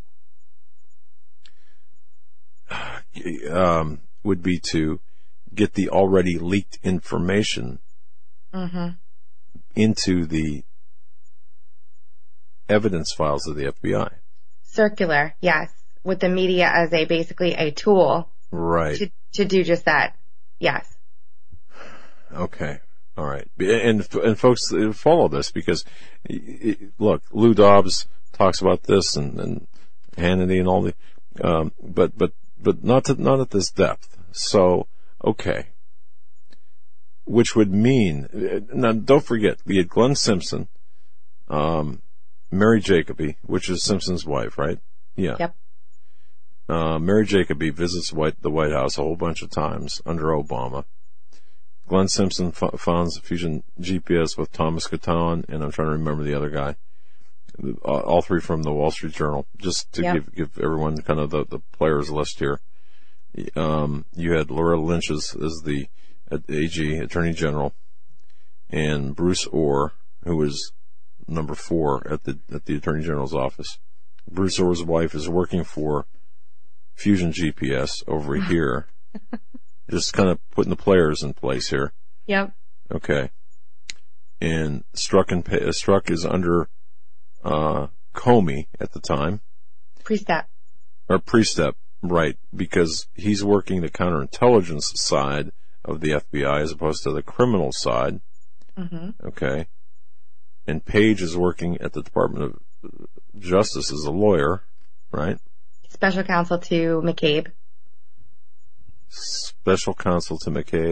who McCabe at that time was Deputy Attorney General. Okay. I believe. Okay. Yep. All right. So we're putting the people in place here. All right. McCabe, Deputy FBI Director. It's very complicated. You're right. Deputy FBI Director McCabe. Oh, that's right. I'm sorry. Yes. Okay. Sorry. I don't have my notes in front of me, and you need the scorecards for this. Thanks, Joe. You need whiteboards. You need the big chalkboards, you know, like the organized crime divisions, how they have, you know, breaking down cartels or mafia crime syndicates, putting the picture of the leader at the top, and then, you know, spider branching out the rest of the conspirators. We're just conspiracy theorists. Oh, yeah. This episode brought to you by CVS Ibuprofen. Yeah. No, but seriously, I mean, see, this is one thing that bothers me, Tracy. We see Jeff Sessions nowhere to be found. It seems, I'm pretty much convinced that he has much more to do with this Russian witch hunt against President Trump than anything else. And, you know, we see these people still employed at the DOJ, the FBI. A few people have lost their jobs, and that has been the extent of the swamp draining. And I don't expect President Trump to do it on his own, but there should be some veteran loyalists, FBI and DOJ loyalists, loyal to the Constitution, to the oath they took, not to the liberal satanic ideology, and would step in and help clear out the corruption from these institutions. But they don't seem to care, or they're being silenced and oppressed themselves. But and I know we should be patient, but the lack of action on the criminal conspiracies against President Trump that can be proven is sickening to me, while the narrative on the fake Russia witch hunt investigation continues to be given credibility in the news media. I watched a documentary this morning that a good friend of mine recommended that I watch, and it was about Congressman Neil Gallagher. And I don't know if you guys know the story of Neil Gallagher at all, but he was a congressman, and he was a good friend of John F. Kennedy, and he was a Democrat from New Jersey, and he was a staunch supporter of civil liberties, and he was basically gone after hard by the Hoover FBI. It's disgusting. The story is just disgusting. The criminality that was going on back then, the way Hoover basically ran the FBI, and Congress were afraid of him, and they basically bugged all of Congress's offices, and they had bugs everywhere, and they were spying on people, and they were planting fake stories in the media to try and make people look bad and make them lose their reelection campaigns if they started speaking up. This is the gentleman that introduced the legislation for FOIA. A Democrat from New Jersey. And it was going on way back then, and people were afraid to stand up and stop it. And that's part of the reason why the term limit went in on FBI director, was to stop that kind of corruption, that long reigning corruption at the Justice Department. Something has to give, because this isn't something that just happened this election cycle. This has been going on for decades and decades, since, JFK was when this gentleman started learning about it, but who knows what was going on. It's what my question is, though. Everybody is frustrated that nothing's being done, that nobody's going to jail. I want to know what people would like to do, because we're going to need to do something if November rolls around and we don't have any arrests, or December, or whatever the time limit that people impose is. We're going to need to do something. If there's an organized effort to do something, is everybody going to be in on doing it? Or is it going to be a case of, I can't that weekend, I have, my brother's cousin's football game? Or, because if nobody's willing to do something, then complaining about it isn't going to help. So we need to be ready. 4 guys in the pickup truck with some arms showing up, or pitchforks and torches. Yeah, I get this. That's a difficult. I mean that, but there it is. That's really the crux of it, isn't it? I mean, we hope that we know that there are good people doing the right thing. We know that there are, and look what they do to them. Look what they do to Jim Jordan. Disgusting. Yeah. If you don't mind, Joe and Tracy, this whole Jim Jordan thing just bothers the hell out of me. Obviously, his nephew involved in that motor vehicle accident, car accident. Was it a car accident? Look, I don't know, but it's awful. It's that, and of course the smear campaign against him, and the threats by Rosenstein, and what do you make of this? It pisses me off. Thank you. This poor man, like, you could see the interview he did. I think it was with Brett Baer. You could see how hard this is for him, and just to see what people have to go through just to do the right thing. It's just all too coincidental. The fact that mainstream people are talking about this poor nephew of his that passed away in this accident possibly being part of a conspiracy should tell you all you need to know about the current state of affairs here. We need to support these people and be very vocal about supporting them. They need to feel the American people behind them. These are the people with the courage to step up and actually ask the hard questions, do the right thing, look for the truth. appreciate the Constitution, care about this country, our liberties, you know, a rogue justice system, you know, corrupt seventh floor, basically treason of the highest order against the most free and beautiful country in the world, the United States of America. These are people that we put in office to hold this responsibility close to their heart for us, on behalf of us. And we need to be there to support them when they go through such disgusting, horrible attacks from people who are, like, quite literally crazy. I'm sorry. I mean, there's nothing else you can say. They're crazy. Mm-hmm. It's horrible. Boy, I love that soundbite. I'll be playing that soundbite. Yeah, indeed.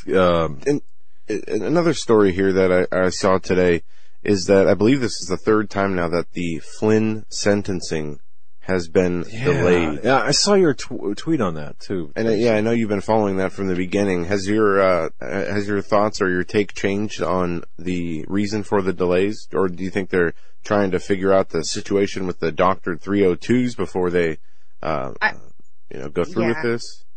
Yeah, I have to believe that that's the case, but it, from a couple of folks that I talked to were kind of here, you know, they're kind of under the impression that he didn't receive the exculpatory evidence.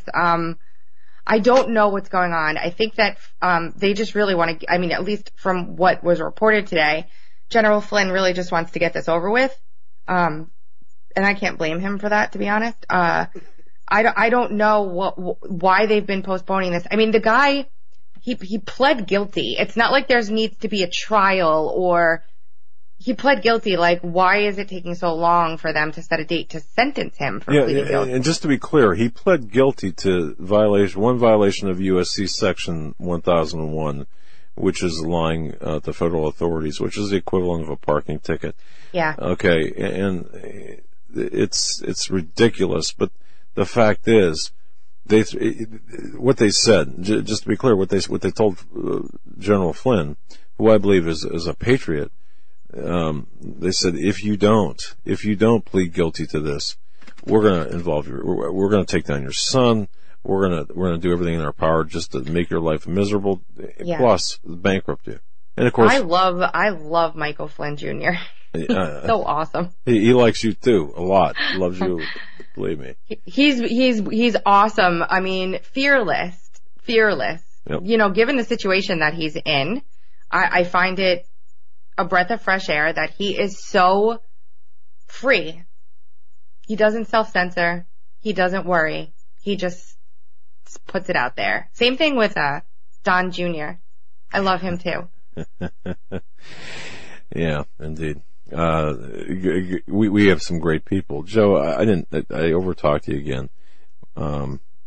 We were just talking about Flynn and this. I guess another interesting note is the Mueller investigation. We haven't, with all the focus really being turned around on the heads of the FBI and DOJ and on the Strzok and Page, Mueller's kind of been in the background, and we haven't seen much about his investigation really since before the IG report came out, except some figures as far as how much it's cost, and I believe it's like $16 million. It was $9 million and then $7 million as the DOJ as a whole. But, you know, the testimony from Ray and Rosenstein, the arrogance that that was coming off, especially from Rosenstein, and what questions they chose to answer or not. I'm really anticipating these subpoenas from Strzok and Page. Wait a second. Tracy, what was this? When Rosenstein was answering, he's a bouncy little guy, isn't he? What the heck? I know people like that, angry people like that. Yeah, and I didn't like that he was up behind the dais, like schmoozing it up with everybody during that break. I live tweeted that entire hearing. I don't know. Listen, this is my thought on him. I think that he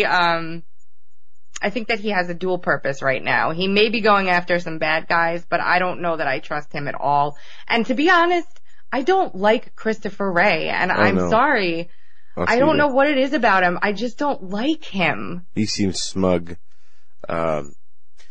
Just watching that press conference or the hearings, watching those two testify and answer questions, and watching their body language and the way they answered and the tone that they answered, and it just left a very bad taste in my mouth.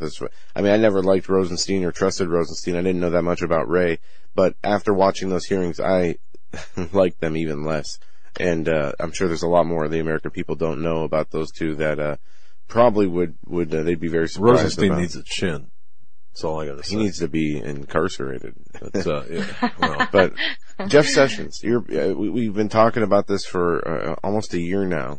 His recusal, his involvement in the Attorney General's office. It seemed like, coming from that hearing, Rod Rosenstein is running the DOJ, not Jeff Sessions. It seems like Jeff Sessions has recused himself from any type of political or legal situation in DC, or nationwide. He's just nowhere to be found, really. And Rod Rosenstein is the DOJ now, it seems. Good. So, I'd rather Jeff Sessions be working on the 8 other investigations that are going on behind the scenes and not talking to the media about them than, showboating around at hearings. You think that's what he's doing? That he's working on? We know that there's the investigation into the leakers that's been ongoing, which is massive. There's the investigation into the leakers. There's the investigation into the Clinton Foundation. There's the investigation into Uranium One. There's a lot of stuff going on. It's just we don't hear about it, which is a good thing. That's a good thing that we don't hear about it, because the last thing we need is this stuff leaking out all over the place. God only knows what they're doing. I want it to stay that way. I don't want to know what they're doing until all of a sudden there's a press conference and there are indictments on somebody. He's going after MS-13. There's a massive push there. There's a lot going on. Rosenstein was talking about this because it involved the FISA. And the FISA is tied into the special counsel in Russia. So that's why Rosenstein was I say his name different every time I say it. Every time. But I don't care. Anyway, so yeah, that's the reason why he was there and not Sessions. Okay. And lastly, on this whole Russia investigation, we see that Michael Cohen is under criminal investigation, part of the Mueller probe. Any thoughts on there? You're seeing a lot of anonymous sources saying, "Oh, he's flipped. He's turning information and turning on the president." And the same talking point that we've seen for the last year and a half. Oh, the president's going to be indicted sooner than later. What's going on with Cohen? Is he facing a personal criminal charges and a real possibility of him going to jail? And if at all, what does this mean for the president? I've gone back and forth with Cohen and what his deal is. Given his ties to Felix Sater, and given some of the pictures that I've seen of him lately with some people that you wouldn't expect him to be fraternizing with. Yeah.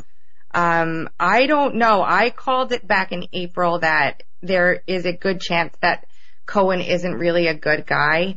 And I just want to point out for people that don't realize this. Apparently, Trump told Cohen he would have a cabinet position. Cohen left the Trump organization in January, right before the inauguration, and then was not picked for a cabinet position and wasn't hired back. Interesting.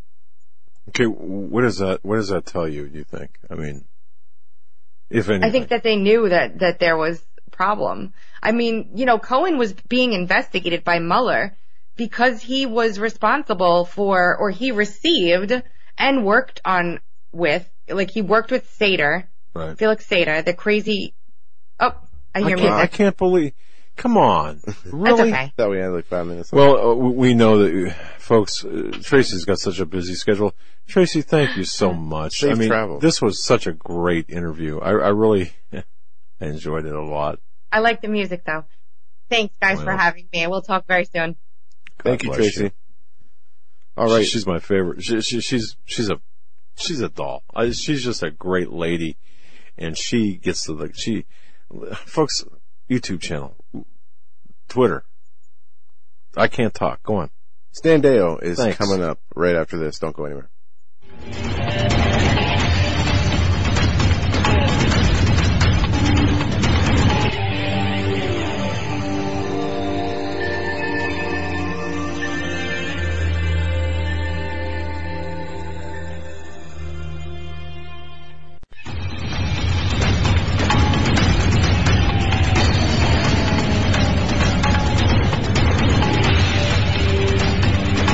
This is the Hageman Report for today. It's the 10th day of July 2018. It's amazing, isn't it? It's July 10th. Wow. Okay. Again, what happened in 1978? That's my go-to phrase. But what happened in the summer? It's almost time. The year's over, half over. Anyway, I want to say this. And when Craig Sawyer was on, what we didn't mention, what you don't know, is this: Craig Sawyer was boots on the ground. Well, you know the soccer team, the Thai soccer team that was rescued. It's all over the news. He was boots on the ground there. Craig rerouted his flight home to Arizona and flew directly to the site of the rescue. He immediately hooked up with the U.S. Air Force Combat Air Controller and the Thai SEAL team. Did you know that? No, you probably didn't, because he didn't tell you. And this is something that tomorrow he's going to check in with us and give us a situation or sit rep on this. But he was present as an advisor, having served, of course, as a SEAL team member and such. But here's what Craig told John: "I was there to do anything. I was there to do anything that it was going to take to get those kids out, and that including humping supplies and bags of ice off of trucks. We did whatever it took, but all credit goes to the Thai SEALs and the civilian technical divers. At the end of the day, we gave glory to God for the miracle." This, of course, Craig Sawyer saw, man, boots on the ground at that rescue of the soccer team in Thailand. And Craig and our producer just spoke when he went off air. So Craig's going to be with us just to fill us in on that for a few minutes tomorrow night. So make sure you tune in tomorrow night, Joe. Awesome. And we have with us our regular Tuesday guest in the third hour, Stan Deyo. Go to standeyo.com, bookmark his website, and then check his show images page regularly. And when he comes on, he puts the latest research and information that he has wants to talk about on the show up there. So that's how we follow along. Stan, it's great to have you back on the show. Once again, we're here together. Good to be here. Well, it's great to have you. We covered a lot of ground tonight. We've had three guests on already, and I think we've covered just about every topic that's been in the news over the last 3 weeks. But where do you want to start tonight? I know we spoke earlier. You had your interest in a piece on something with Bob Cornuke that he's doing. And I'm also reading an article on your site that I find very interesting about the former Vatican bank chief, about the New World Order and the influence they have on the decline of the West and the Catholic Church. Yes, actually, that article is probably a good place to start. When you have a guy of that rank from the Vatican, from the Vatican Bank, telling that the destabilization of various nations by forcing these migrations across borders is all in an effort to make the need, in quotes, for a world government come to the forefront and be on everybody's lips. Certainly when somebody of that rank, that position, tells you that, he's talking about the deep state and the conspiracy and the one world government, I think you have to listen. I mean, he's infinitely qualified to be telling you what's happening from a financial and from a religious point of view. So that's why I put that article up there. It's what he says in here. Yeah, there's some very interesting quotes. He says that reoccurring themes of the present papacy are poverty, immigration, and the environment, and we are led to believe that these are caused by the greed of bankers, war, and men, the cancer of nature, he said, but this is fake news. But he also says that what they want to do to destabilize the nations and create economic and social catastrophes meant to persuade people around the world to accept a global political vision that would eliminate national sovereignty and institute Gnostic environmentalism and universal religion. And that is, that lines right up with the end times Bible prophecy of a one-world government, monetary and religious system.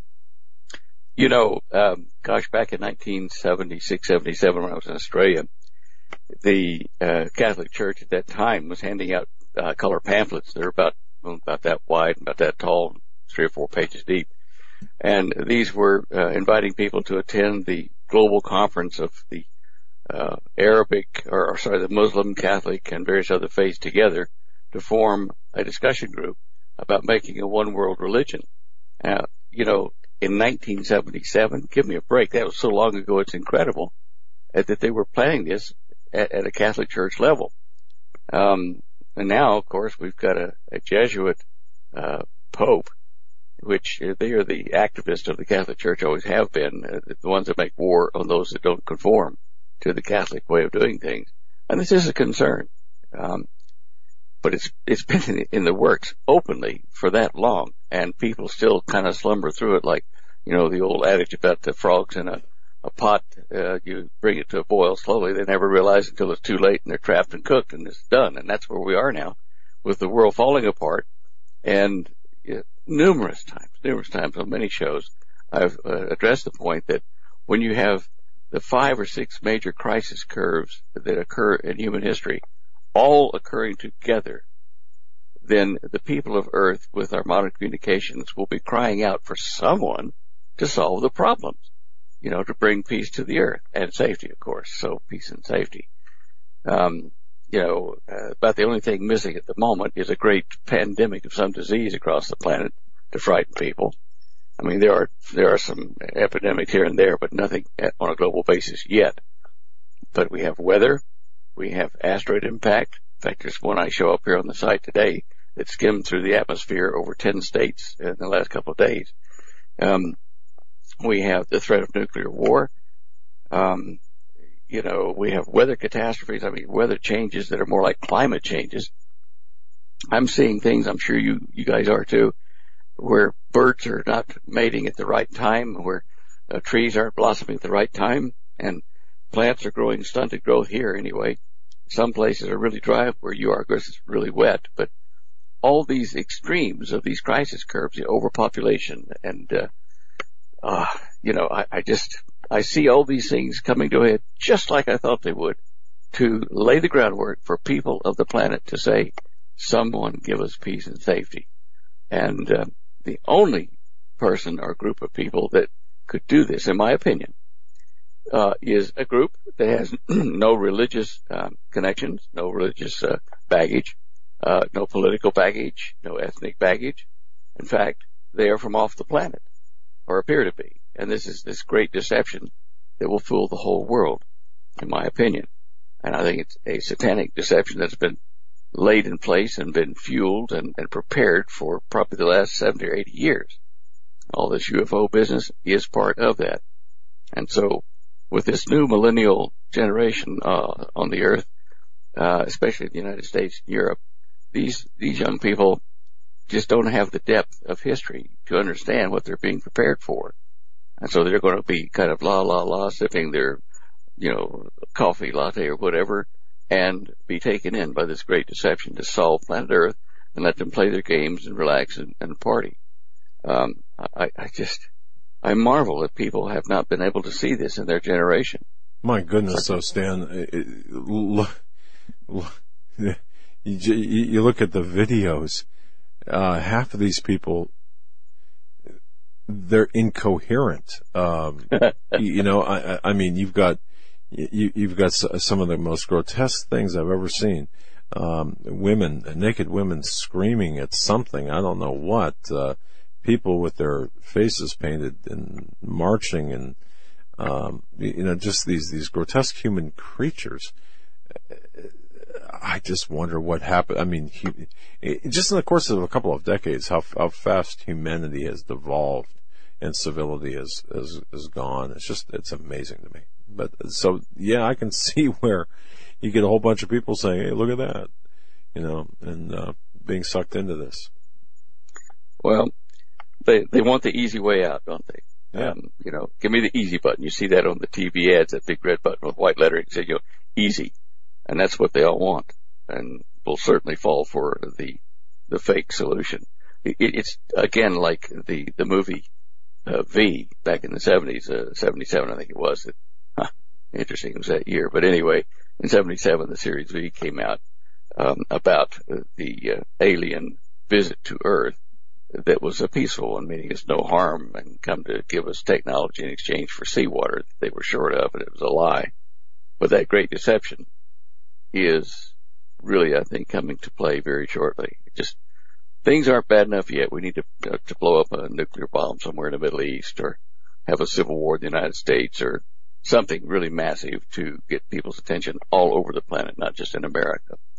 And to me, that would be a political, like, warfare, an economic threat, the collapse of the world economy, the engagement of various superpowers in the Middle East or over in Korea, wherever, taking us to the doorstep of world annihilation. And that will get everybody's attention, no matter what kind of latte they're drinking. And at that moment is when decision time comes, whether they will accept this offer of help to solve the planet, or whether they will follow the Bible and refuse to join the New World Order and refuse to take the mark and basically put themselves into poverty, if they're still here. I mean, I'm one of those that hopes that the rapture comes before that, and for those of us that are aware of the coming situation, that we will be delivered from it. But if not, well, I'll be there with the rest of you trying to figure out how to not take the mark and exist. Stan, when you mentioned some of the changes in nature that you were seeing, and every year it seems, especially the last few years, we've talked about this, where we've gotten reports that leaves were developing on trees and much later or earlier than we're supposed to, and a lot of talk like this. Bees aren't around as much prevalence, as they're almost extinct. The honeybee and these different changes in nature, as you said, birds not migrating properly or not multiplying properly, things growing out of time. See, this is an observable change that isn't, because I see talk about this, just about every season. In springtime we see it, in the fall time we see it. Why are the leaves changing colors so early? Why are they not changing colors, this early? But you're noticing observable, actual changes that are outside of basically how nature works. Well, yeah. I mean, we on our property here we have a lot of birds, some doves and smaller birds, like the sparrows and the finches, and we watch them mate and have babies make nests around our place at a certain time of year. We watch when the quail are mating, when they have their clutches. But like we're here in the middle of summer now, in July, and they're still making repeat nests and repeat mating and eggs. We've got 4 of them on our front door, or on the screen door, that are hatching right now, small finches, and that nest has already had one family raised in it this year. Wrong time of year. They are as confused as I think we are about what's happening, and our weather guys here in Denver and Colorado Springs, basically throughout Colorado, are their guesses, and I've stressed guesses about the weather for tomorrow, the next day, are getting even further off course than they normally would be. It's just like they don't know how to read the weather that's happening. It's changing so rapidly and doing things that are not normal. In Japan, they've killed 200 people or lost 200 people to flooding. Yeah. That's at least a 20-year, event. So how many? 40 years. Yeah, 40 years since that happened. And drought, boy, I mean, when I was in Tanzania, we saw the effects of drought there. We've got drought here where we live in Colorado, but over there, I mean, people are really parched, and they don't have, water companies to pipe in water to them, in the main part anyway. They're trying to rectify that in some areas, but you can see that the ground is crispy, and their corn crops are not as big. The produce is not as big as it used to be, or the number of plants. Here in our garden here for our rose bushes this year, Holly pointed out to me, 2 or 3 months ago, look, the leaves are very tiny on our rose bushes, not the normal big green ones.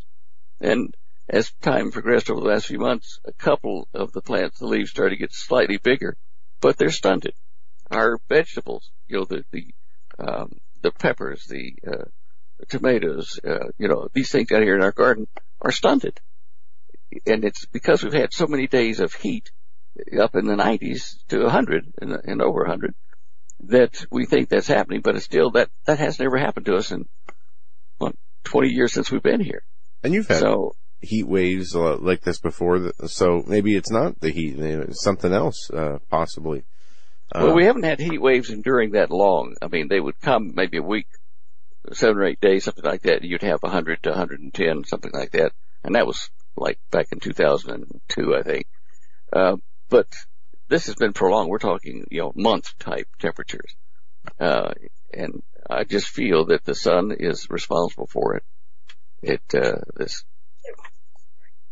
Holly just saying, she said there was no spring. We went straight from, winter into summer or something like that. That happens here. And that's, it's a good point because, I was talking to my wife, it went, two things. You're right. It went from winter to summer, no spring, but it also feels like the, how can I put this? The months,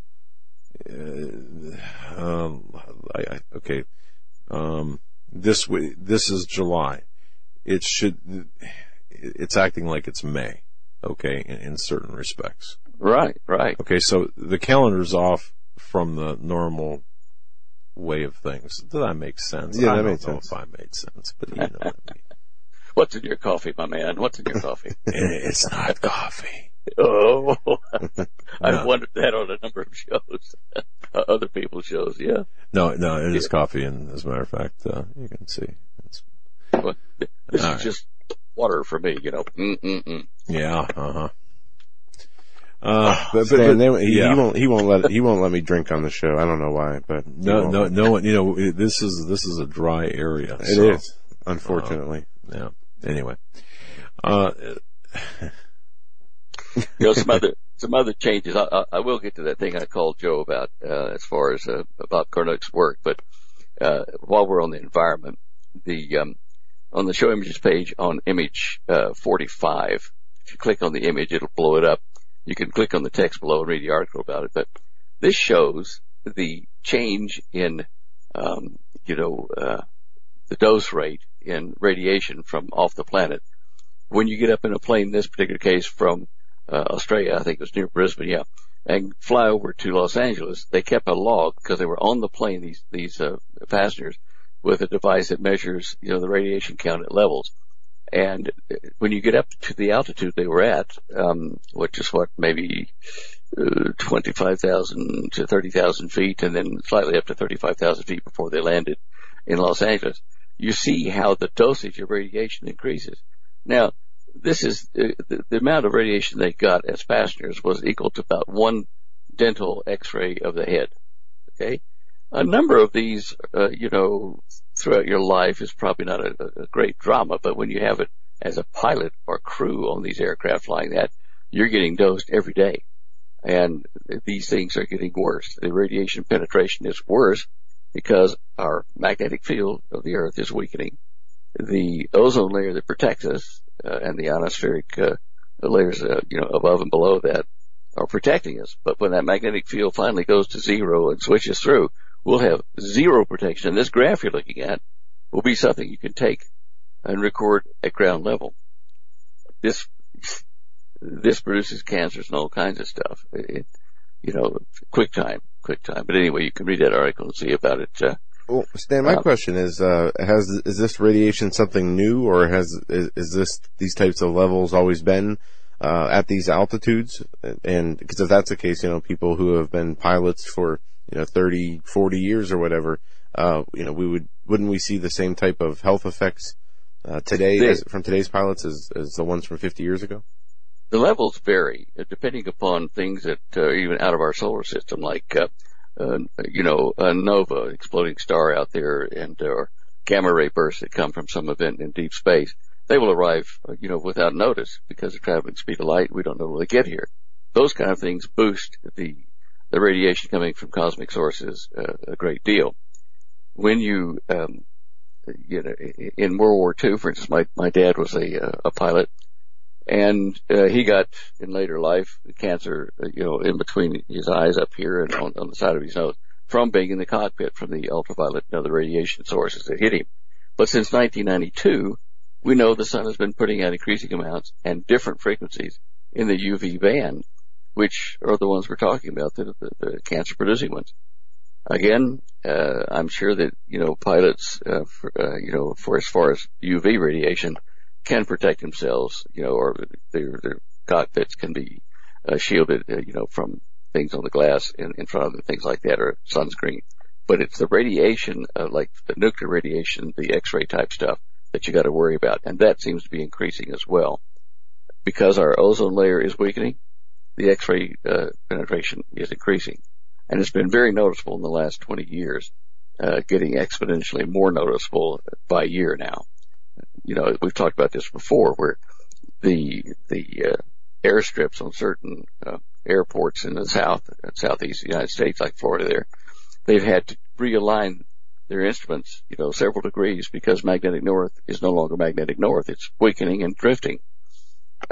These are just, physical signs of these changes that we're seeing. And I don't know, but what a lot of the pilots and stuff that have been exposed to this at high altitudes like that aren't having health problems because of it. Maybe not cancer, but something else. Very interesting. Yeah. I mean, it's and when I think about this, looking at this, it also makes me wonder about the Van Allen belt and the radiation that's in space and the debate that people. I've been watching some of the debates of people who think the moon landing was fake versus those who say it was true. And the one of the main points of debate there is the radiation through the Van Allen belt. But yeah, I mean, if what, if any effect of thing like, Chernobyl or Fukushima, would that just continue to increase the average radiation levels over the years? And why haven't we heard much more about Fukushima? Go ahead. Yeah. Well, I don't know about you, but I've been hearing more about it in the underground news, not in the mainstream media. One of the problems that they have is, if you tell people you can't eat fish from the Pacific now because it's just the radiation levels are just too high and there's big die-offs, it's going to hurt industry, whether that's the truth or not. People are going to steer away from eating those foods that might be contaminated for a while anyway, until they forget and go back. But, no, the Fukushima damage is a clear and present danger to the west coast of the United States and to Alaska and to the fishing industry. That example is really quite frightening when you think about it, because we have over 100 nuclear reactors in our country. And that's 100 times at least the Fukushima potential. Now, our generators, backup generators that work on our nuclear reactors to keep the coolant running and keep the thing from melting down, may only have as much as 30 to 40 days worth of spare fuel should the grid go down. And if we have an EMP attack, a nuclear EMP attack, that will kill the grid and our backup system. Well, that would suck. It really would. It really would. I mean, only one of them. Yeah, only one of those reactors has to go critical. And we've got a real problem. We've got 100 potentials across the United States.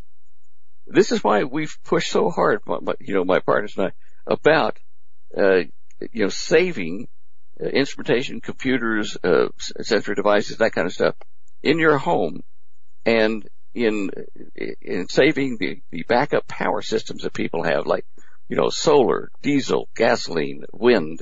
All these backup systems are going to be useless if the system that converts that energy into electricity is cooked in an EMP.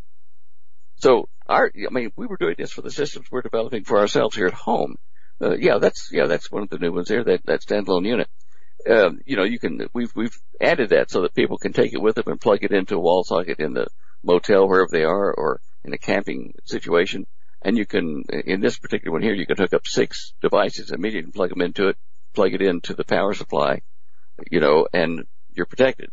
But we're trying to figure out ways to help the survivors of what's coming to regroup together, possibly here at the eastern face of the Rockies, and to use working backup power systems and working devices that have been salvaged because people protected them to reconstruct a community here in the United States. We'll never be like we were, or like we are now.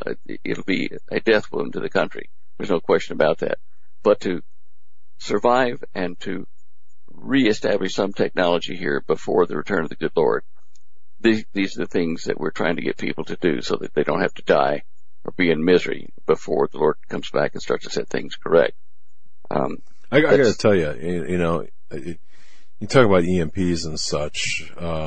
My hope would be, for example, nuclear war. I would just hope the damn bomb fell right on my head, because just imagine what you just described.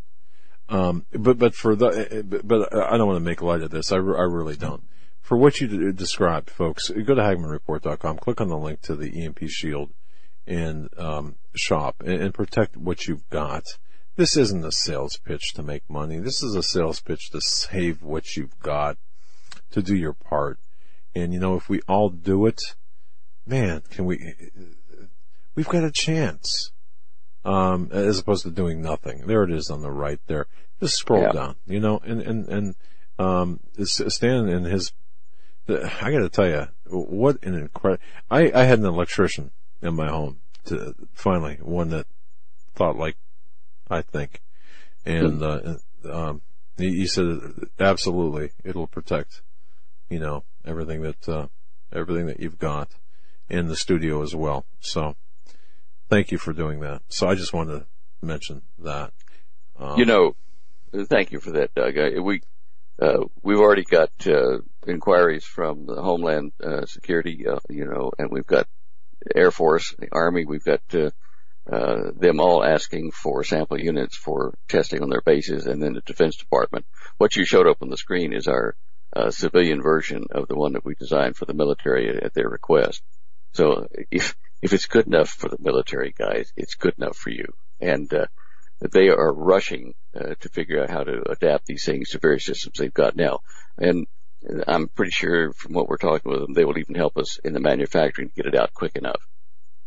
This is how important this is.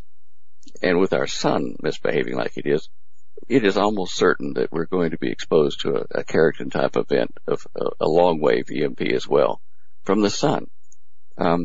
We're selling these devices all over the world. We've made it so that any power system on the world can use it. And, that's an attempt to try to salvage technology so that we don't go back totally to the Stone Age when this hits the planet, either from the sun, and we know that Revelation does say that 1/3 of the planet will be cooked by the sun, so that the 2/3 that survive still going to need power to reconstruct and to defend themselves.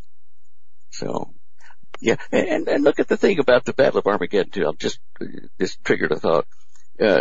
When you're saying that you're using horses and wooden weapons in the Battle of Armageddon, why would they be having horses and carriages and, wooden weapons unless the technology was useless? The tanks wouldn't work. The planes wouldn't fly.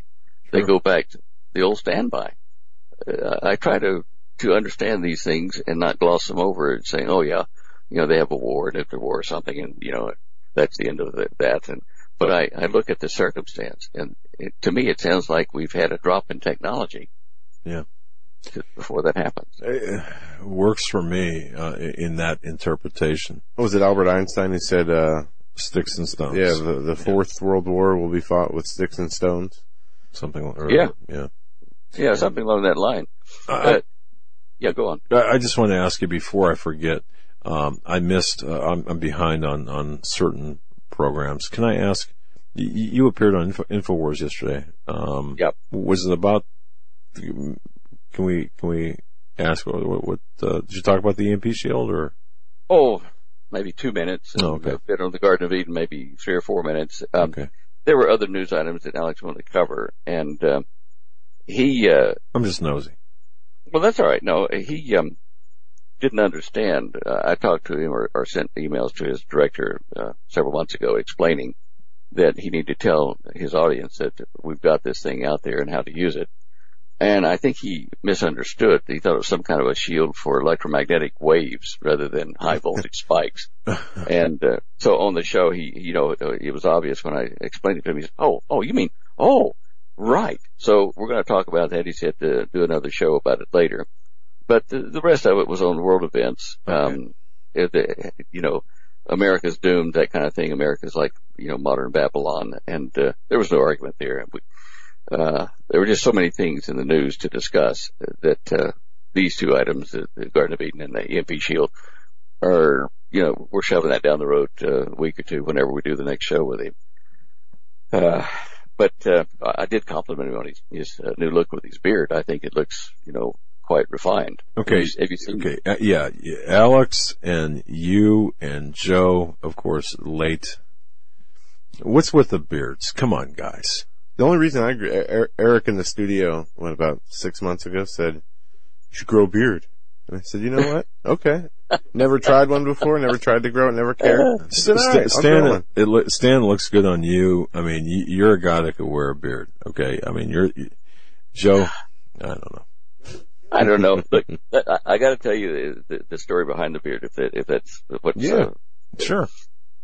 Years ago in Australia, when I was on the run from the governments that were trying to keep me from telling the secrets about our UFO stuff, I was in the bush, and in the bush, there's no point in shaving. So the beard grew, and I'd crossed the Great Nullarbor Desert with the companions I was traveling with and arrived in Perth on the west coast of Australia. Started doing odd jobs and earning money, and finally got a job with a guy that had a camera shop and computers that were calculators in those days, electronic calculators. And I knew enough about them to, you know, sell a lot of them for him. And our customers were corporations, mining companies and banks and large stuff like that. So one day, I forget why, I got a wild hair and thought, I'll shave off my beard. And the next day I came in to work. Some of my normal clients from the mining companies and stuff came in to ask me questions about some computing problems they had. And they looked at me like, you're right. Do you really know what you're talking about? You could see it in their face because I looked so young then.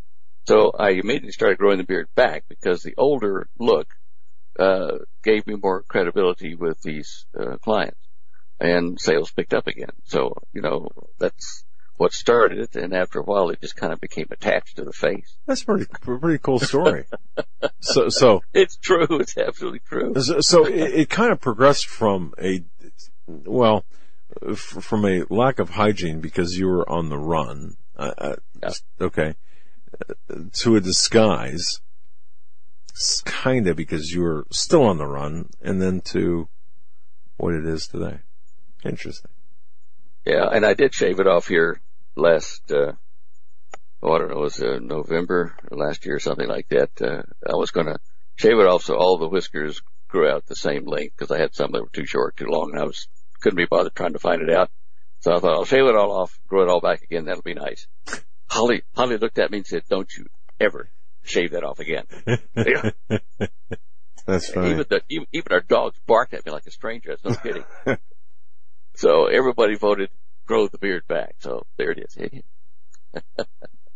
I love it. Enough of it. Yeah. Well, you know what? Sometimes we need some personalization and some levity. So there it is. All right. There is your levity for the day. Image 43. Now, this is something ongoing and interesting. If you click on image 43, the picture there, I just finished this 2 days ago, comparing the number of Richter 5 or above, 5, 6, 7, 8, whatever, Richter 5 or above earthquakes for the whole Earth. And you see here that they spiked. We had a bunch of them in May, all the way to, about mid-May to the end of May. May, we had a bunch of them. And that black line where the red arrows point is what's called a trend line to show the average between all these things.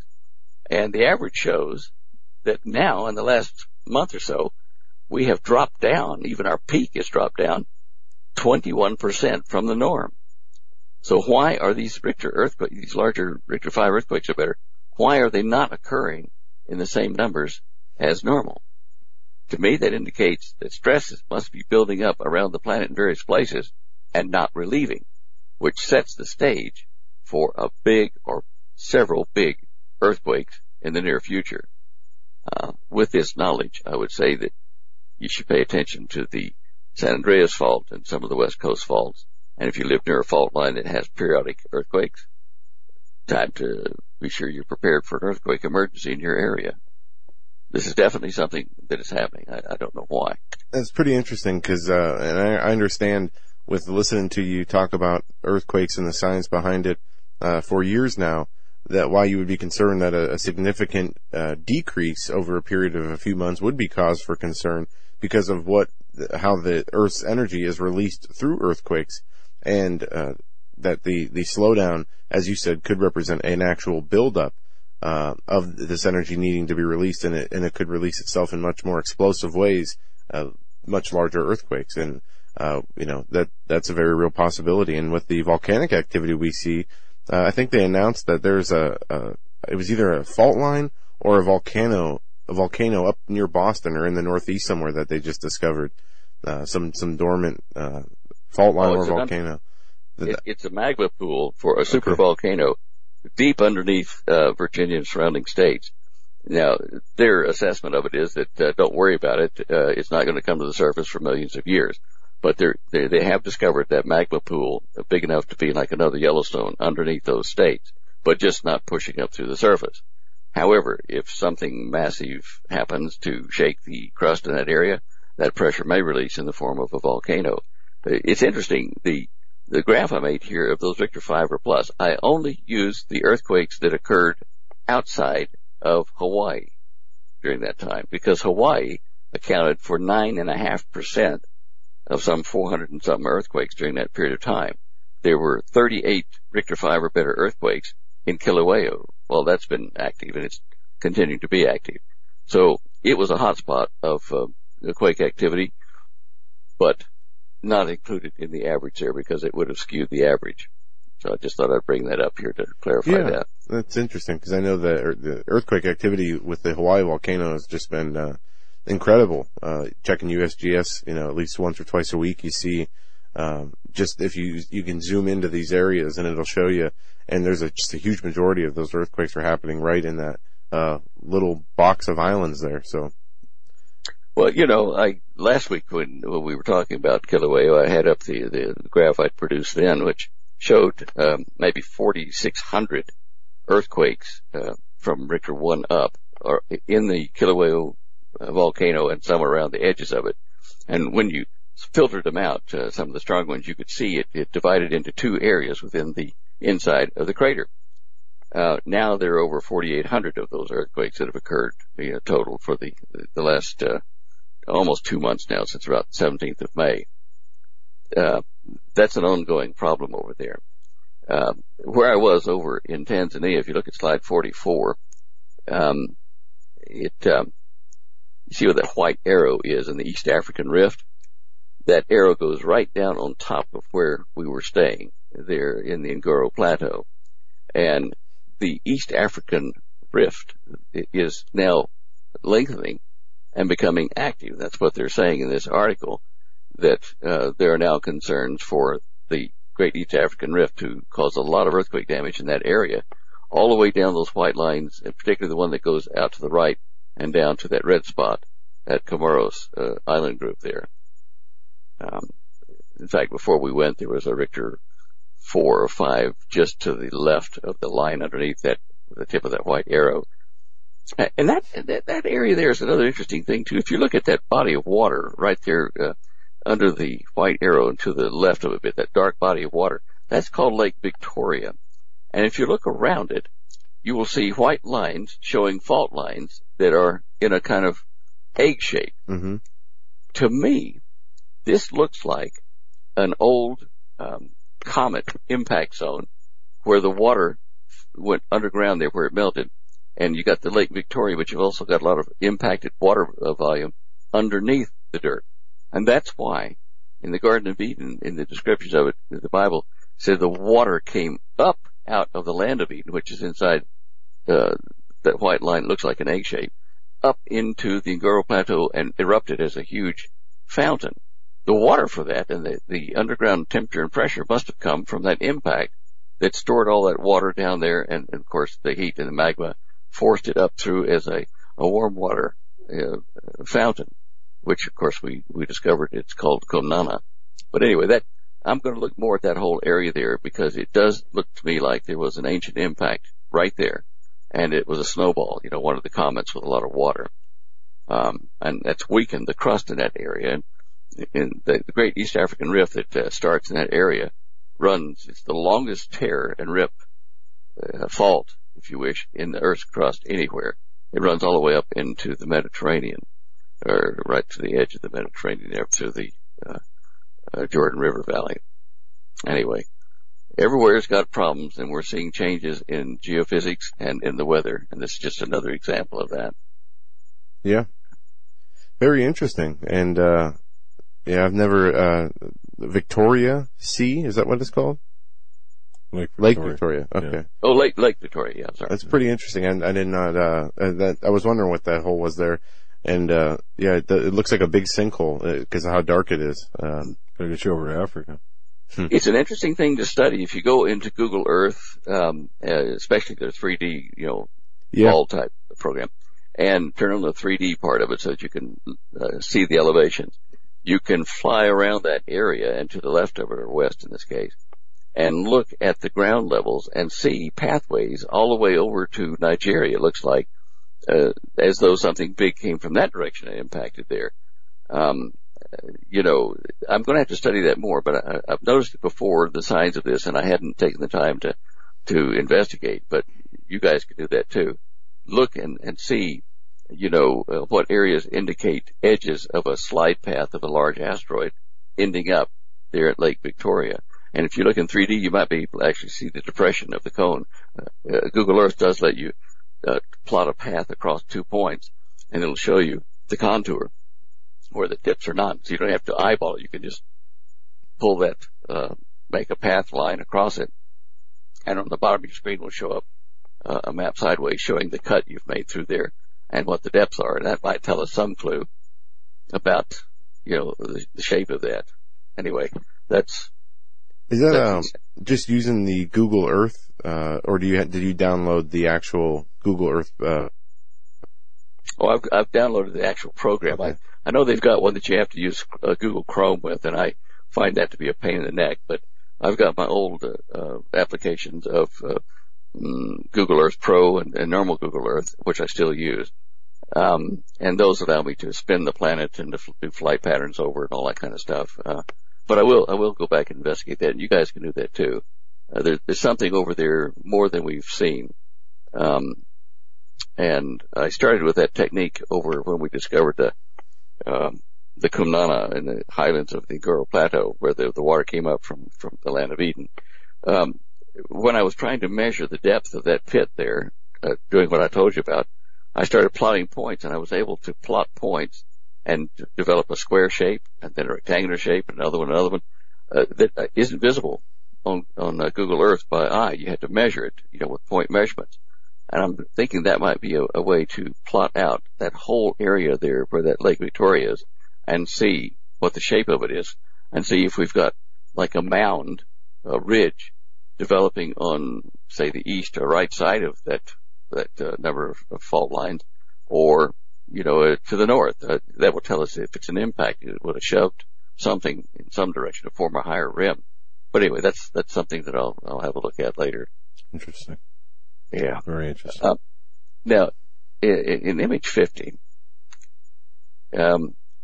it has a bunch of, I say a bunch, maybe 4, videos that were taken by various people showing this asteroid or meteor hitting the Earth's atmosphere and skipping off or being consumed by the atmosphere. We're not sure which one.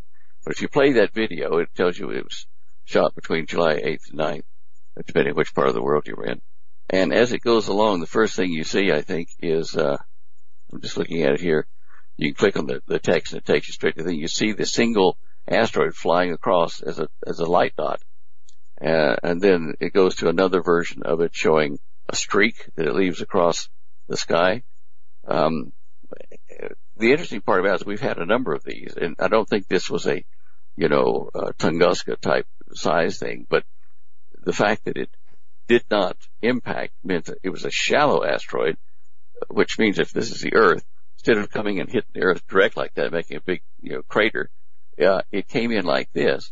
And it passed over 10 states of the United States if they saw it, and then disappeared, and either it got consumed by its own fire or it left the atmosphere and went on, which meant that it's something that approached Earth from the side, in a, you know, like a shallow angle instead of impact direct.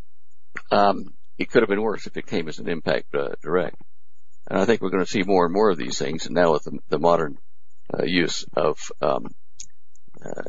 iPhones or cell phones, we'll probably see more images captured like this. That was an interesting point.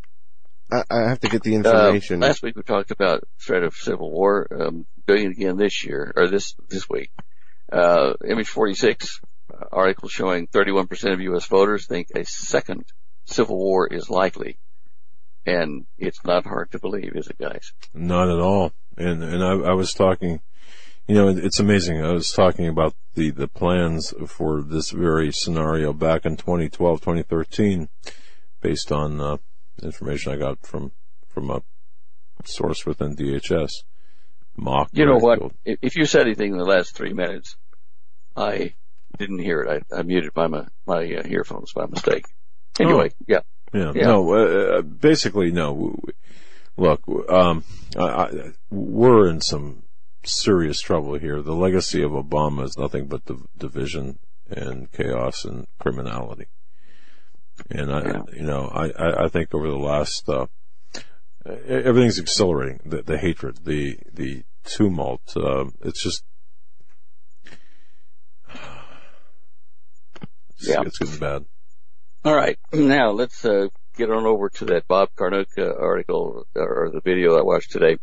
I get, email alerts from Prophecy in the News, and, they had 2 interviews on there with Bob Cornuke over the last, week.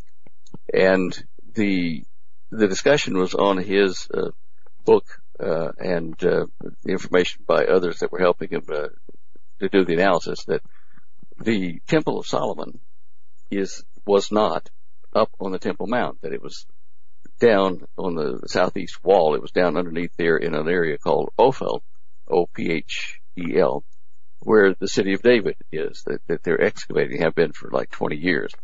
And more parts of the city and what they think is part of the palace of King David is coming to light in the dig. Now, I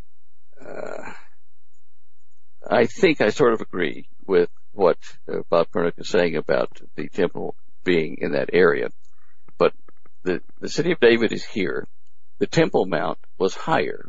It had a more prestigious position than King David's palace. Now, why, you know, a threshing floor is usually high on a mountainside, perhaps not the highest point, but very close, where the winds will blow the chaff away when you're threshing the grain. You wouldn't put it in the city down here where David's city is. You'd put it away and up a bit. So was the threshing floor that he bought here, or was it here where he put his palace? If it was here being at the base of the foundation for the Temple Mount here? Or was it up higher on the actual Temple Mount? Now, the Temple Mount itself was not this way. It looks now as a solid construction in the time of King Solomon or in the time of Herod. Up here on the very top part where the Dome of the Rock is was the Roman garrison that was sent there to watch over the Jewish people and to contain them should they get out of hand, according to what the law of the Caesar was. Now, according to some reports, including Josephus, here was the Roman garrison, and then there was a little valley, and then here was the temple of Herod, which was built allegedly over the top of King Solomon's temple. So there was a valley in between where the mosque, Al-Aqsa Mosque is here, and the Dome of the Rock. So this valley is now filled in with stone, and you have this flat mountaintop there, you know, the Temple Mount, which people think was the base of Herod's temple, but it wasn't. Now, at best, Herod's temple would have been on the south end here. Now, the experts are arguing back and forth, and I've been reading most of today trying to figure out which one is closer to correct.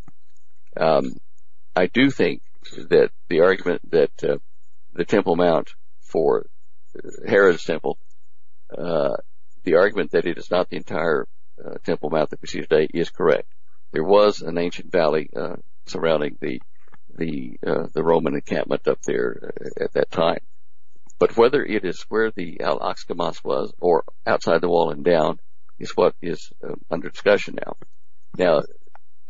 Bob Cornuke mentioned in his analysis that the Gihon spring bubbled up into the floor, or, you know, into a well inside the Temple Mount of Solomon's temple. Other experts say, no, that's not correct. It flowed in. It was channeled in. But if it flowed in, like he said, and came up as a bubbling spring inside Solomon's temple, I wondered, it was called the Gihon spring, still is today. I wondered, and Gihon, by the way, means a spring that burst forth with great effort, you know, great force out of the earth.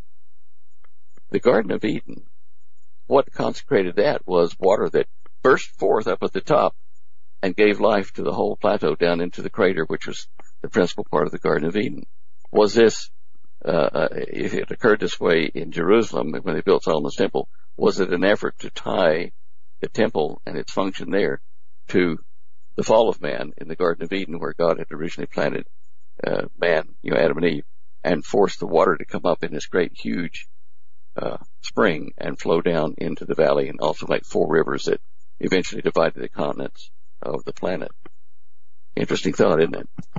Yeah, and what does that mean as far as, you know, many people believe that you have to get rid of the mosque to have a third temple built.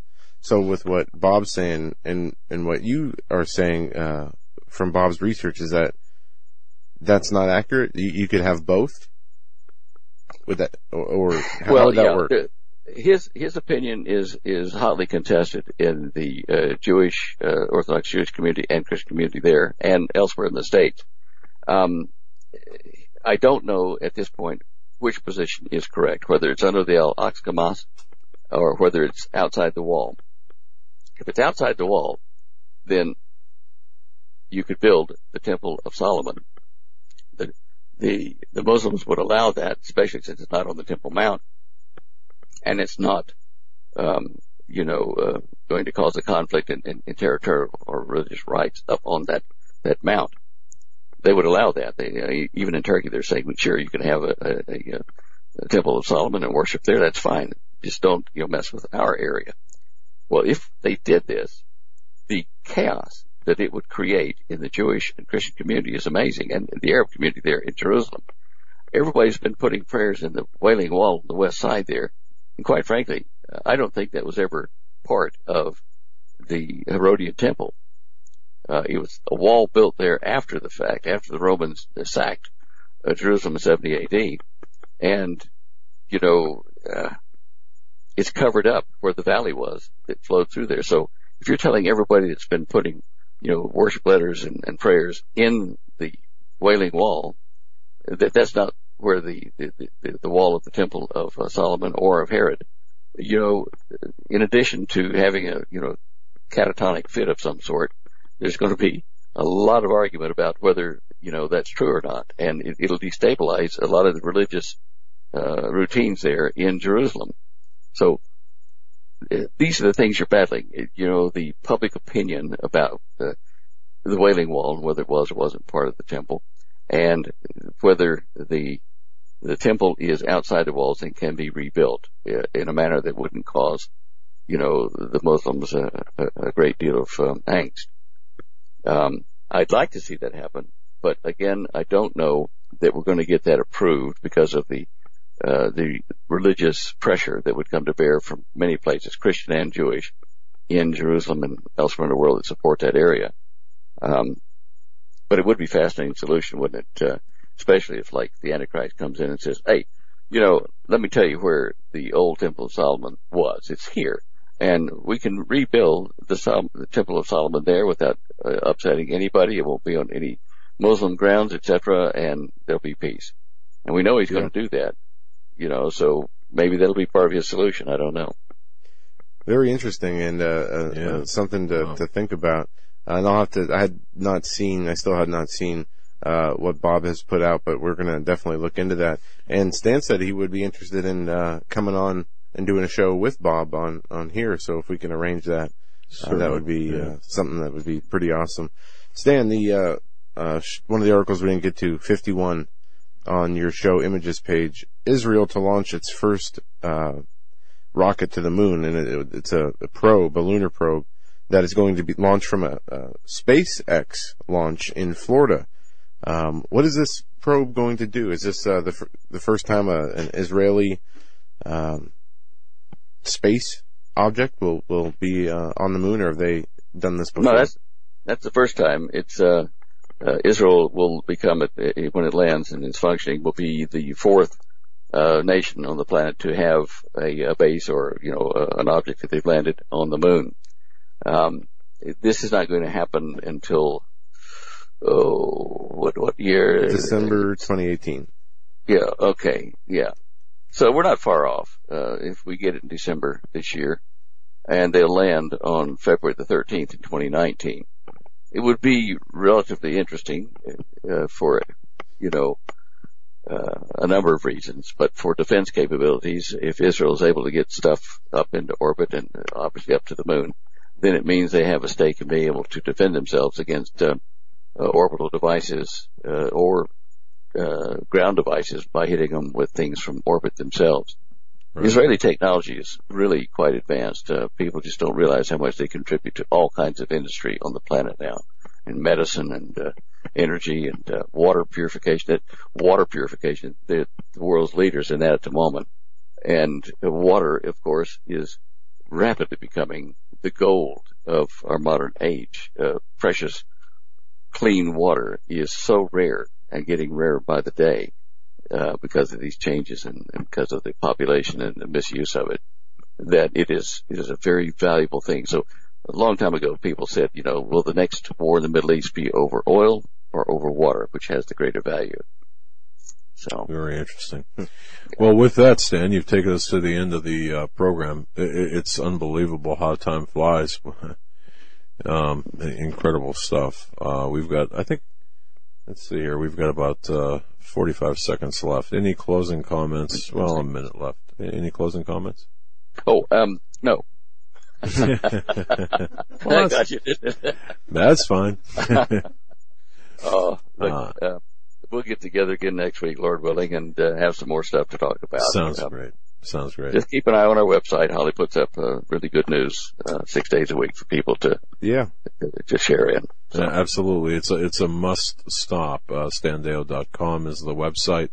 And, of course, hey, EMP shields, my goodness. It's a great investment. Christmas is coming up in 5 months. It'll be here before you know it, so. There you go. Plus, it's something that we need. So, Stan, thank you so very much. May God bless you and Holly and the little furry babies there. Thank you so much. Thank you. Back at you.